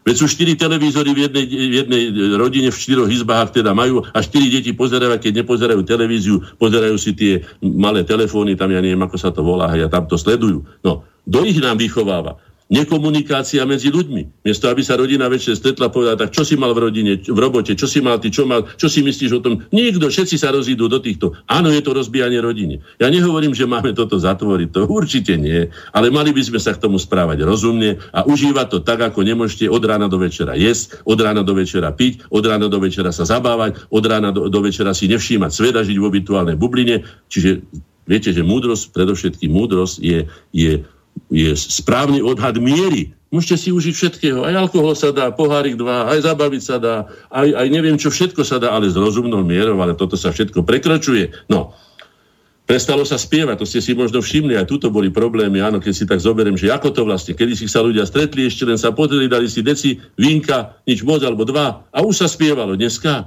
nič ľudia už zabudli. Anglicky, kto ten také piesne, ten hen takú skupinu uznáva. Skrátka sme atomizovaní, sme rozbíjani. No, rodina, špecializácia záujmov, hej? Klasická rodina, samozrejme, keď všetci robiť na poli, tak boli o to, ale aj toto je jeden z dôvodov, prečo sa rodina rozpada. Tuto mám taký článok, ktorý niekto napísal, napísal tu toto. Stratili sme hrdosť, lásku ku krajine, k národu aj k vlasti. No o tom som hovoril mnohokrát. Skutočne my sa správame tak hlúpo, že príjmame cudzie podnety, ešte ak tu by som povedal doslova úpadkové, ako som povedal o mnohom z toho, čo ste už počuli, nejdem to opakovať, na čo, hej, my sa správame hlúpo, pretože každý múdry organizmus, ale hociaký organizmus, živám, bráni predovšetkým svoje záujmy a svoje hodnoty, ktoré si sama vytvorila. A potom, ak sa dá čo nájde lepšie alebo obohacujúcejšie, prečo nie? Ja predsa nechcem nikoho zatvoriť za nejaký slovenský múr alebo za niečo, to nie. Choďte na tovarichy, choďte sa učiť ale vráťte sa podľa môjho názoru a naplňte zmysle života tu na, na tejto toľko razy vykradnuté, ako som to hovoril v dejinách, orabované, ja neviem, ponížené a tak ďalej zemi a naplňte tu svoj sen živote. Tu to máte. No. A zoberme si tohoto pána, toho Junkers poslal odkaz Okamurovi, ale Pénovi a toto je veľmi nebezpečná vec. Ti, kdož prosazujú bláhový nacionalizmus, ja neviem prečo bláhový nacionalizmus, čo to je, tak zaujímavé, internacionalizmus, či to bol proletársky, či je to teraz komuni- kapitalistický, internacionalizmus není bláhový, ani zosmiešňovaný, ale nacionalizmus ako národovectvo je. Ne? tak tí, kto prosazujú bláhový nacionalizmus, za to zaplatí. I kdyby vyhrali voľby ve svých zemích, je ich kandidáty na posty eurokomizáři odmietnú. O čom to hovorí? Čo si to dovoluje tento ožran, tento pán Junkers do, hovoriť? Za koho hovorí? Rozprávali, že bude spoločný Európsky dom a že si my budeme delegovať a že budeme rozhodovať o tých či o nich veciach. No, toto isté, tak si to prečítajte, to nájdete na AE News, to mám, hej, o, o Lepenovi a takže zmiena v Európe môže přijít jen zevždy z národných štátu, ne z Bruselu. Maďarský model ukazuje, a teraz Juncker povedal, že zákon času. A hovorí, za pár let nás nacionalisté ich trápiť nebudú. To znamená, že ráta s tým, že vychovajú takých, ako boli v tej kuciakiade, že tu zmanipulujú malé deti, dajú im volebné právo k 16 rokom, tam sa prekoná tá bariéra a potom ten časový, jak to povedal, e, zákony času platiť nebudú, pretože nám tu vychovajú deti, ktoré sa postavia proti nám aj proti vlastnej kultúre. To je tá tzv. zákon času, ja som tu napísal. Vstanú noví hodálovia. Vy, čo ste nezažili tie časy komunizmu, tak stanú noví bojovníci, stanú noví hentonoví, SZMáci noví, ja neviem kto všetko, teraz stanú noví hodálovia, Igorkovia, či ak sa volali, Emilkovia, hej, ktorí nás budú strieľať za to, že máme iný názor. To som už povedal, že skutočne znižovať kórum, alebo teda vek na, na 16 rokov, to je úplne vylúčené. Ja sa veľmi stručne mám ešte 21, tak to sa budem snažiť nejak zvládnuť. Hej. Rodina je jediný inštitút, ktorý zatiaľ v našich dejinách nikdy nesklamal. On síce začína sklamávať, ale za stále ešte nás drží. Ak rozbijeme rodinu, slovenský národ skončí. To vám poviem otvorene. A nielen, ale aj naša civilizácia. Slovenčina, ako náš materinský jazyk, národný a dnes aj štátny jazyk, ktorý je najpravdivejším obrazom našej národnej osobnosti a charakteru, je najvzácnejším výtvorom našej kultúry. Pozrite sa, ako rozprávajú naši tzv. speakery, už dneska to nie sú ani moderátori, ani komentátori, nie sú to ani rozhlasoví hlasatelia, čo by bolo asi najslovenskejšie. Hej, nie. Tak čo ideme zahodiť tú Slovenčinu, ktorá je ten štúr bojovala ďalší? Ďalej, naša autentická kultúra, slovesná, hmotná, výtvarná, architektonická, ale aj agrokultúra, urbanizácia, ľudová pieseň a ďalšie prejavy našej duchovnej osobitosti. To si nejdeme zobrať kvôli čomu? Aj keby kvôli Beatles. Nech sa páči. Ja som takisto spieval Beatlesácky, ale rozhodne nie viacej, ako by som mal spievať naše pesničky slovenské, ktoré vyjadrujú teda moju dušu. Tej múdrosti len toľko. Múdrosť je snaha o sústavné zdokonalovanie sa, skvalitňovanie a skultúrňovanie sa, vzdelávanie sa, učenie sa, aj učenie sa byť užitočným, ale nie užitočným idiotom, ale užitočným človekom pre spoločenstvo, ktorého sme predsa, ktorého sme súčasťou a na ktoré sme odkázaní. Už som to hovoril mnohokrát, nebudem to opakovať. Si len uvedomte, keby človek zostal sám, ako biedne a pre koho by vlastne žil. No, a toto je tá, tá, tá, tá, tá, tá tzv. liberálna filozofia, ktorá sú východiska, hej? Východiska, rýchlo pozerám na hodinky, hej? Mám tu nejaké poznámky napísané, hej? V období tzv. postmoderní dochádzalo a dochádza to je, nazvali si, postmoderna. Hej. A to, čo potom budú za tisíc rokov hovoriť? Hej. Masívnemu spochybňovaniu vedeckého myslenia a výraznému rastu iracionality. Skutočne. Hej. A ja vám poviem, čo si ja myslím o tomto, aké východisko je. Predovšetkým sa treba chytiť a prakticky využívať tzv. zdravý rozum, alebo teda, jak sa tomu hovorí, zdravý rozum. Vychádzajúci najmä z prežitých a overených osobných či národných skúseností. Zároveň ako zdravého rozumu aj kritického myslenia, ale aj vedeckého myslenia. Práve táto trojica pojmov a spôsobov myslenia pri riešení stále náročnejších a zložitejších problémov nám umožňuje spoznať a pochopiť skutočnú pravdu o veciach, dejoch a vzťahov súčasného sveta a pomôže nám byť nielen zorientovanejší, ale aj úspešnejší v živote a v zabezpečovaní našej dlhodobo perspektívnej budúcnosti. A nám nechceme tu žiť len jednu generáciu, alebo len pre seba. Eh, Združenia inteligencií, ktorých mám tu čest byť predsedom už takmer 30 rokov, 33. na budúci rok to bude presne 30 rokov, majú svoje základné ideové heslo, už som ho mnoho razy povedal. Múdrosť, svornosť, vytrvalosť. Náročnosť, kritickosť, tvorivosť. Keby sme len toto dodržiavali, už nepotrebujeme nič, už nemusíme ani sa ničomu inému venovať. Hej? A práve tvorivosť ako symbol riešenia problémov a prekonávania prekážok je založená na využívaní skúseností zdravého rozumu, kritického, ale aj odborného, teda vedeckého myslenia. Takže ja vám dávam dobrú radu. Nebuďte povrchní a nebuďme povrchní. Všetci, čo sme tu na. Zamyslíme sa, situácia je krízová, je vážna, je, je nebezpečná. No a teraz tomu na záver, tomu civilizačnému zlomu. Čo si ja myslím o tom. Nedopustme a zabráňme aby súčasná kríza, ktorá je zjavná a očividná, už o nej vedia všetci, aj keď to nechcú priznať, vyústila do civilizačného zlomu. Tam je ten otáznik, ktorý som tam dal a rád by som ho tam nechal na. Hej. S osudovými následkami pre všetky národy žijúce v Európe. Ak nechceme, aby sústavným zvyšovaním tlaku a namáhaním až, až presilovaním pružnosti ako dynamickej rovnováhy udržujúcej našu civilizáciu v stave prírodzenej stability, založené na rozumnom vyvažovaní toho, čo zo systému berieme a čo do neho recipročne doplňujeme. Žiaden systém na svete nie je schopný udržať to, čo robíme my, drancovanie zdrojov a žiadne doplňanie. Žiadna komora nemôže si odrezať, alebo gazda, slaninu, ktorú tam nevložil. To si treba povedať. To sú rozprávky, ak niekto na toto verí. A k tomu ešte jedna vec, ktorá je dôležitá. Už som mu povedal, ale zopakujem. My žijeme na úkor svojich potomkov. My darmo rozprávame a každý vám to potvrdí, že máme radi svoje deti, ako ich my milujeme, ako žijeme len pre ne a všetko by sme im dali to najlepšie. My im pripravujeme tragickú, katastrofálnu, strašnú budúcnosť. Takýmto životom, to čo vám hovorím. Dá to, to vám podpíšem krvo. To je hrozné. Nechcem byť depresívny, ale keď to vidím, tak preto alarmujem už, keď sa dá. Už to robím roky. Nepustite sa ľahšou cestou. Ľahšia cesta je vždycky, vždycky, mám to tu napísané v takej basničke, len voľne budem hovoriť, octom a solou ťa nikto neotrávi. Medom, zátvorke s jedom, sa ťa každý ľahko zbaví. Radšej si vypočujme akokoľvek trpkú pravdu, ako ulízanú, navoňanú a namedovanú lož, pretože tam je vždycky niečo skryté.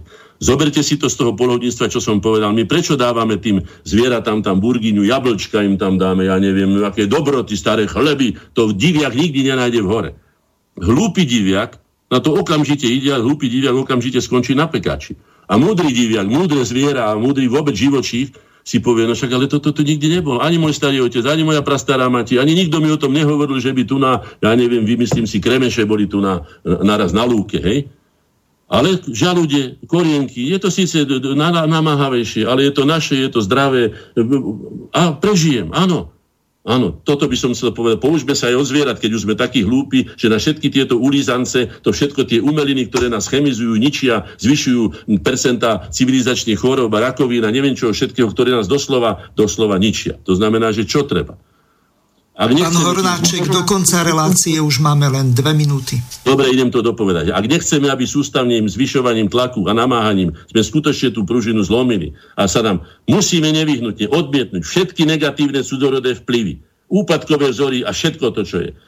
Paraziticko-koristinský spôsob života musíme odmietnúť, spolahnuť na seba, vytvoriť a do života zaviesť vlastnú a nášmu hodnotovému systému vyplývajúcu našu, našim spôsobom života koncepciu a stratégiu nášho života vytvoriť a propagovať, presadzovať a spoločensky podporovať, oceňovať aj stimulovať novú pozitívnu a perspektívnu motiváciu. Táto spoločnosť žije bez motivácie, žije zo dňa na deň. To sa takto nedá. to nás dovedie do smrti. Vytvoriť podmienky, aby nikto už nemusel zo Slovenska utekať do cudziny, hľadať zmysel života službe cudzím záujmom. Je to podľa mňa ponižujúce. Máme vlastný štát, roboty je tu pre tri slovenské národy minimálne a spojiť všetky národné síly a kapacity nášho štátu a zapojiť do budovania nie deštrukcie štátu, ale aby mohol plniť tie úlohy, pre ktoré sme ho prvého prvý obnovili slovenskú štátnu samostatnosť. Bol som pri tom a môžem vám povedať, že sme mali len tie najlepšie úmysle. Čo je našim cieľom?